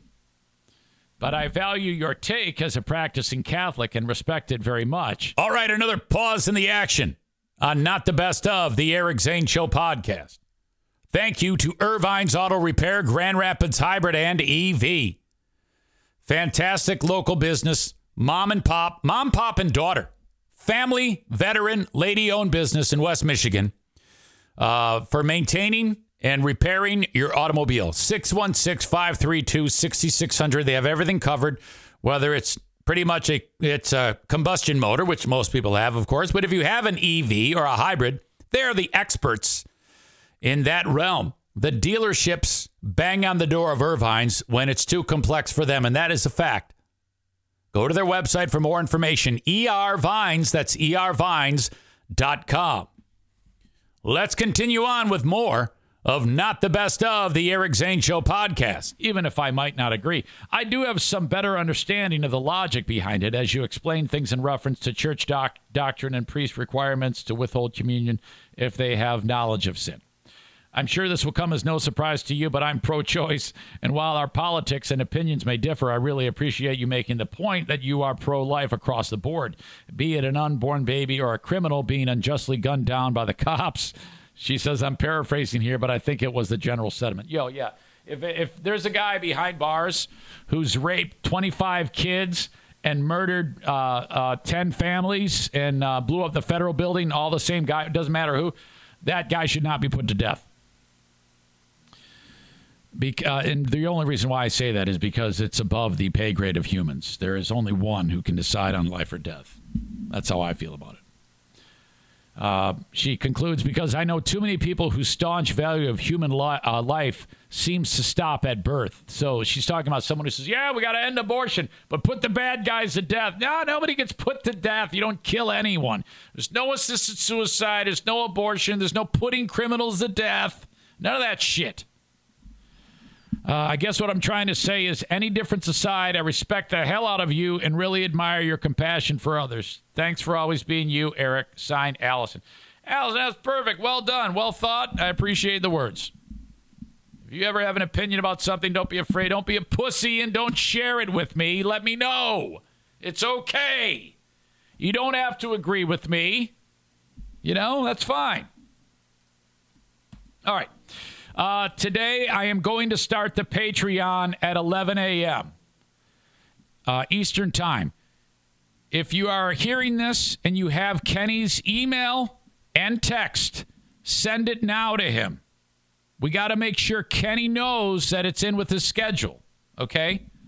And then uh, maybe if he if he's not comfortable with that, maybe he can tell me a different start time. That because we all wanna we all want Kenny to know, and we all want to make sure that it's on Kenny's schedule.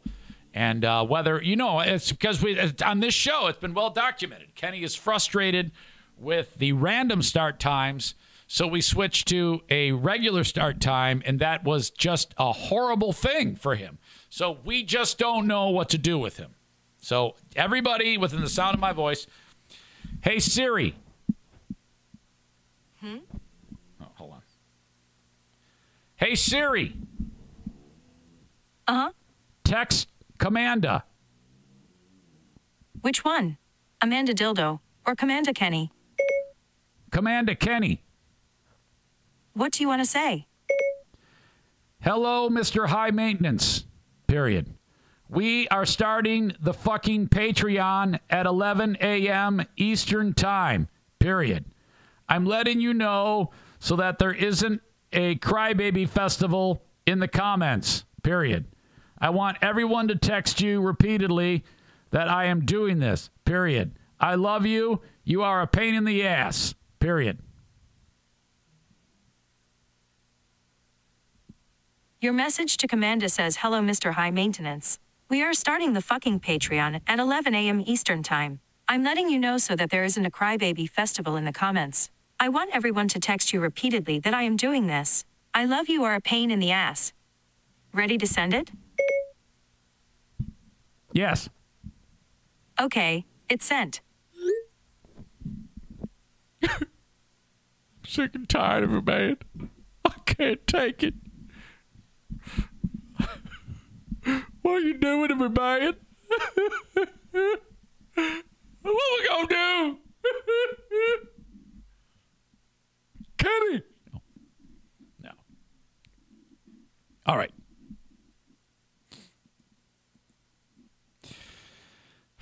Asshole of the day nominees.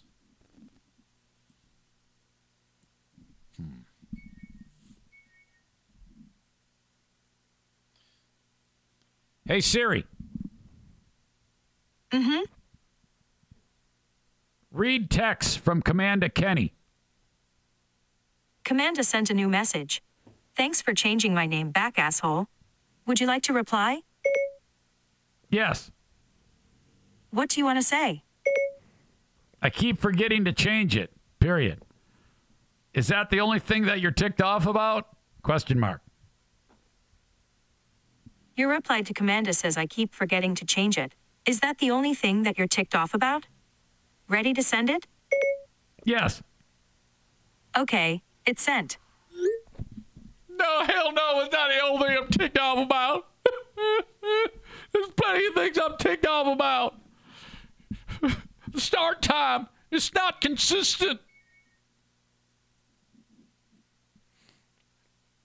Now he texts nope, so I guess he's furious. All right, I'll, I'll change it right now.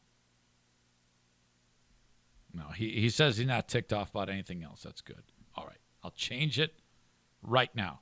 Info, edit. Okay.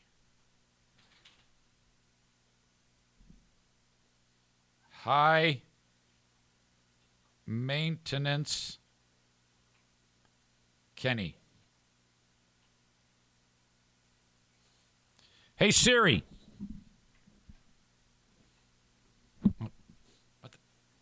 Hey Siri. Mm-hmm. Text high maintenance Kenny. What do you want to say? I hope this is good. Dot dot dot. I changed your name and everything looks awesome. Period. It actually is more appropriate. Period. Your message to high maintenance Kenny says I hope this is good. I changed your name and everything looks awesome. It actually is more appropriate. Ready to send it? Yes. Okay, it's sent. Okay, that thing buzzed. So, what did you write? I have a new hard ass supervisor and we have meetings like crazy now, so I guess I can't participate anymore. Oh my God, say it ain't so.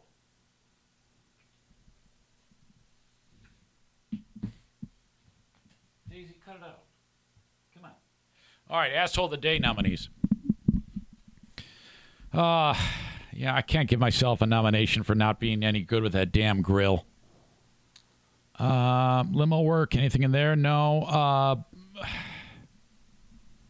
I don't want to give nominations for the fucking White Boy Rick documentary. Josh Duggar. Yeah, uh, you're getting a nomination. Bryan Posthumus. You're getting a nomination, but you're not going to be the asshole of the day. Uh, the NFK, no. Diamondbacks. Uh, how about the racist promposal kid? I think that's it's a two horse race. Racist promposal kid. Um, if I'm not picking cotton, I'm picking you. Verse versus Josh Duggar, who had kid porno on his computer. What do you think? Uh, raise your uh, virtual hand on the comments. Who do you think? Josh Duggar or racist promposal kid? While those votes come in, I'm reminding you the idea when I started podcasting was free podcast, free podcast, free podcast like this. If they like it, they'll contribute cash. But I'm not a donate here button type of guy. A lot of shows do that. I don't. If you're going to give me money, I'm going to give you content. Thus, Patreon was born. So the Patreon is yes, I'm asking you for money, but it it uh, the the idea is um, it's to keep the free podcast going, and it's kind of taken on a life of its own with the amount of content that I have on there, with five daily podcasts, Lost Zane recordings, Smarter Than with Dale, and Zane Asylum, and Ben and Eric Patreon, and I, that's kind of like my spot for all the other content. Two separate things. If you think the podcast is worth it, think about contributing on the show on Patreon, and uh, you'll get that extra content, and you will keep the meter moving, the show growing. Patreon.com slash Eric Zane, P-A-T-R-E-O-N dot com slash Eric Zane. You help the hustle. Thank you so much to everyone who has given in the past and supported me, and uh, and continues to do so. And if you're if you've dropped off, come on back. I'd love you to check out the show and how it sounds now. It's different because um, with that group, uh, you know, there's there's I don't have to re- uh, retell stories. It's kind of like a closer knit bunch. You know, it's uh, there's there's less of a learning curve because everybody's up to date on anything that's going on. You get a lot of insider information too in the Patreon that I don't necessarily share on the free podcast. Just stuff that I would only say behind a paywall. That um, just has that extra layer of security to it. Last but not least, I just heard from Joe Martinez. Okay, here's what's going on from A&E Heating and Cooling. For here on out, for the air conditioning tune-ups, it's $79. Okay, that's still an incredibly low price. If you need a new AC uh, install, installing the Comfortmaker brand of air conditioners and furnaces, with the install, he is going to install for free the REME HALO into your system. That's the device that I described as it cleans the air in your home of microbes, any pathogens, bacteria, viruses, including COVID. That's the device that restaurants put into their systems to keep, excuse me, the air clean in their restaurants so that people don't get sick. I have one installed. Several of the audience members have one installed. They're dirt cheap uh, if you get them from Joe, but uh, you know it's like a six or seven hundred dollar value. It's well worth it if you just get it installed because it keeps you safe in your home. But Joe is going to it's dirt cheap to run, I should say. But Joe is going to install it for you and give it to you for no cost when you decide to hire him to do a new air conditioning install. All right, let this be the year that you upgrade the AC or actually install one. Improve the value of your home, increase it with central air conditioning from A and E Heating and Cooling. 616 516 8579 616 516 8579 call Joe. Sorry Daisy. Thought I just ran over a paw.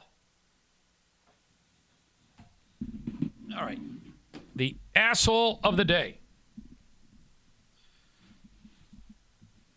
This segment is brought to you by my friends at A.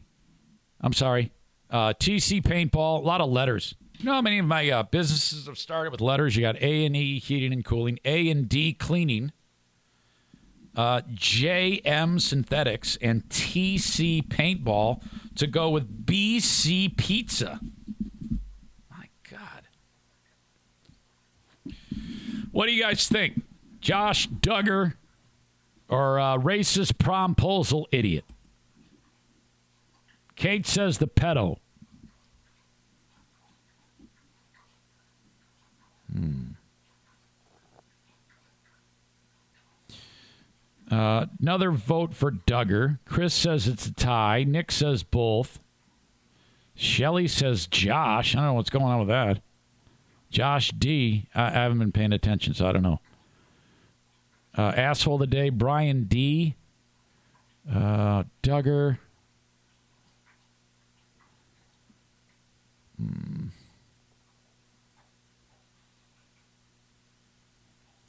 Yeah, it's got to be a Duggar thing, right? Someone says both. Yeah, I don't want to. I don't want to do that too much. You got to have a clear cut winner. Oh, I get it. Josh Duggar. That's why it said Josh. I thought you were referring to Josh Brown, our very own Josh Brown, who watches watches the show live. Yes, Josh Duggar is your winner. He has to be. Criminal. I mean, the the racists are bad. I mean, that's terrible. But uh, this is this is harming children for God's sake. This guy has not learned his lesson. Uh, uh, also, honorable mention. Okay, so honorable mention goes to the racist kid. Uh, you also have a nomination in Bryan Posthumus. Uh, I'm not going to give him an, an honorable mention because he gets a chance to try to fix it, and uh, hopefully he will. But that was that was absolute horseshit. But he should absolutely step down too. You, you need to be worried about your freaking uh, sobriety. Not not if you can't even manage your own sobriety, how can you represent people? You can't. So get that step down immediately. So should that Jewel Jones. Get the hell out of there, jackass. Okay. Hey, I want to see you on Patreon. I'll be there at 11 a.m. Everyone text Kenny. 11 a.m. Send him a text every minute if you can that the podcast starts at 11 a.m. That would be awesome. I don't know, man. That's not a good time for me. Oh, gonna do? I swear to God, I about fell out of my chair the day after he said, "I don't like the inconsistent times," and then I go with an I go with a consistent time, he bitches. My God. All right, folks. Thanks again. Talk to you a little later on. Talk to you in 59 minutes. Till next time, bye bye.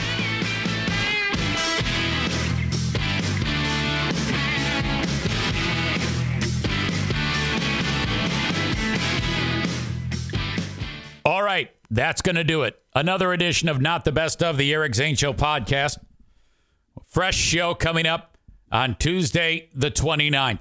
On Patreon, I'll be posting something for you, or I have posted by the time you hear this, another edition of Something to Listen to While I'm Away. A show from the past that will make you go, oh my gosh, that was so much fun. Hopefully, everything is so much fun. That is available on Patreon, and you can try it out for free to see exactly what I'm getting at. I'm not as specific as I would like to be about what that content is, but you can check it out for yourself on a seven-day free trial to my Patreon, patreon.com slash Eric Zane. Sign up for seven days free. You have to enter a payment uh, form in there, and then after seven days, it will charge you unless if you cancel it. And if you cancel it, you cancel it. Great. I'm hoping you'll like it and, and won't cancel it, but whatever. I understand. I just want you to try it out. See what you think. All right, send me an email whenever you have any questions or comments or concerns, or maybe a story that you saw that you want me to review on the show. Send it along on the Shoreliner Striping inbox, eric at ericzaneshow.com. All right, that's it for Not the Best of the Eric Zane Show podcast. Thanks for checking it out. Bye bye. Say goodbye to your credit card rewards. Greedy corporate mega stores, led by Walmart and Target, are pushing for a law in Congress to take away your hard earned cash back and travel points to line their pockets. The Durbin Marshall credit card bill would enact harmful credit card routing mandates that would end credit card rewards as we know it. If you love your credit card rewards, tell your lawmakers hands off my rewards. Tell them to oppose the Durbin Marshall credit card bill.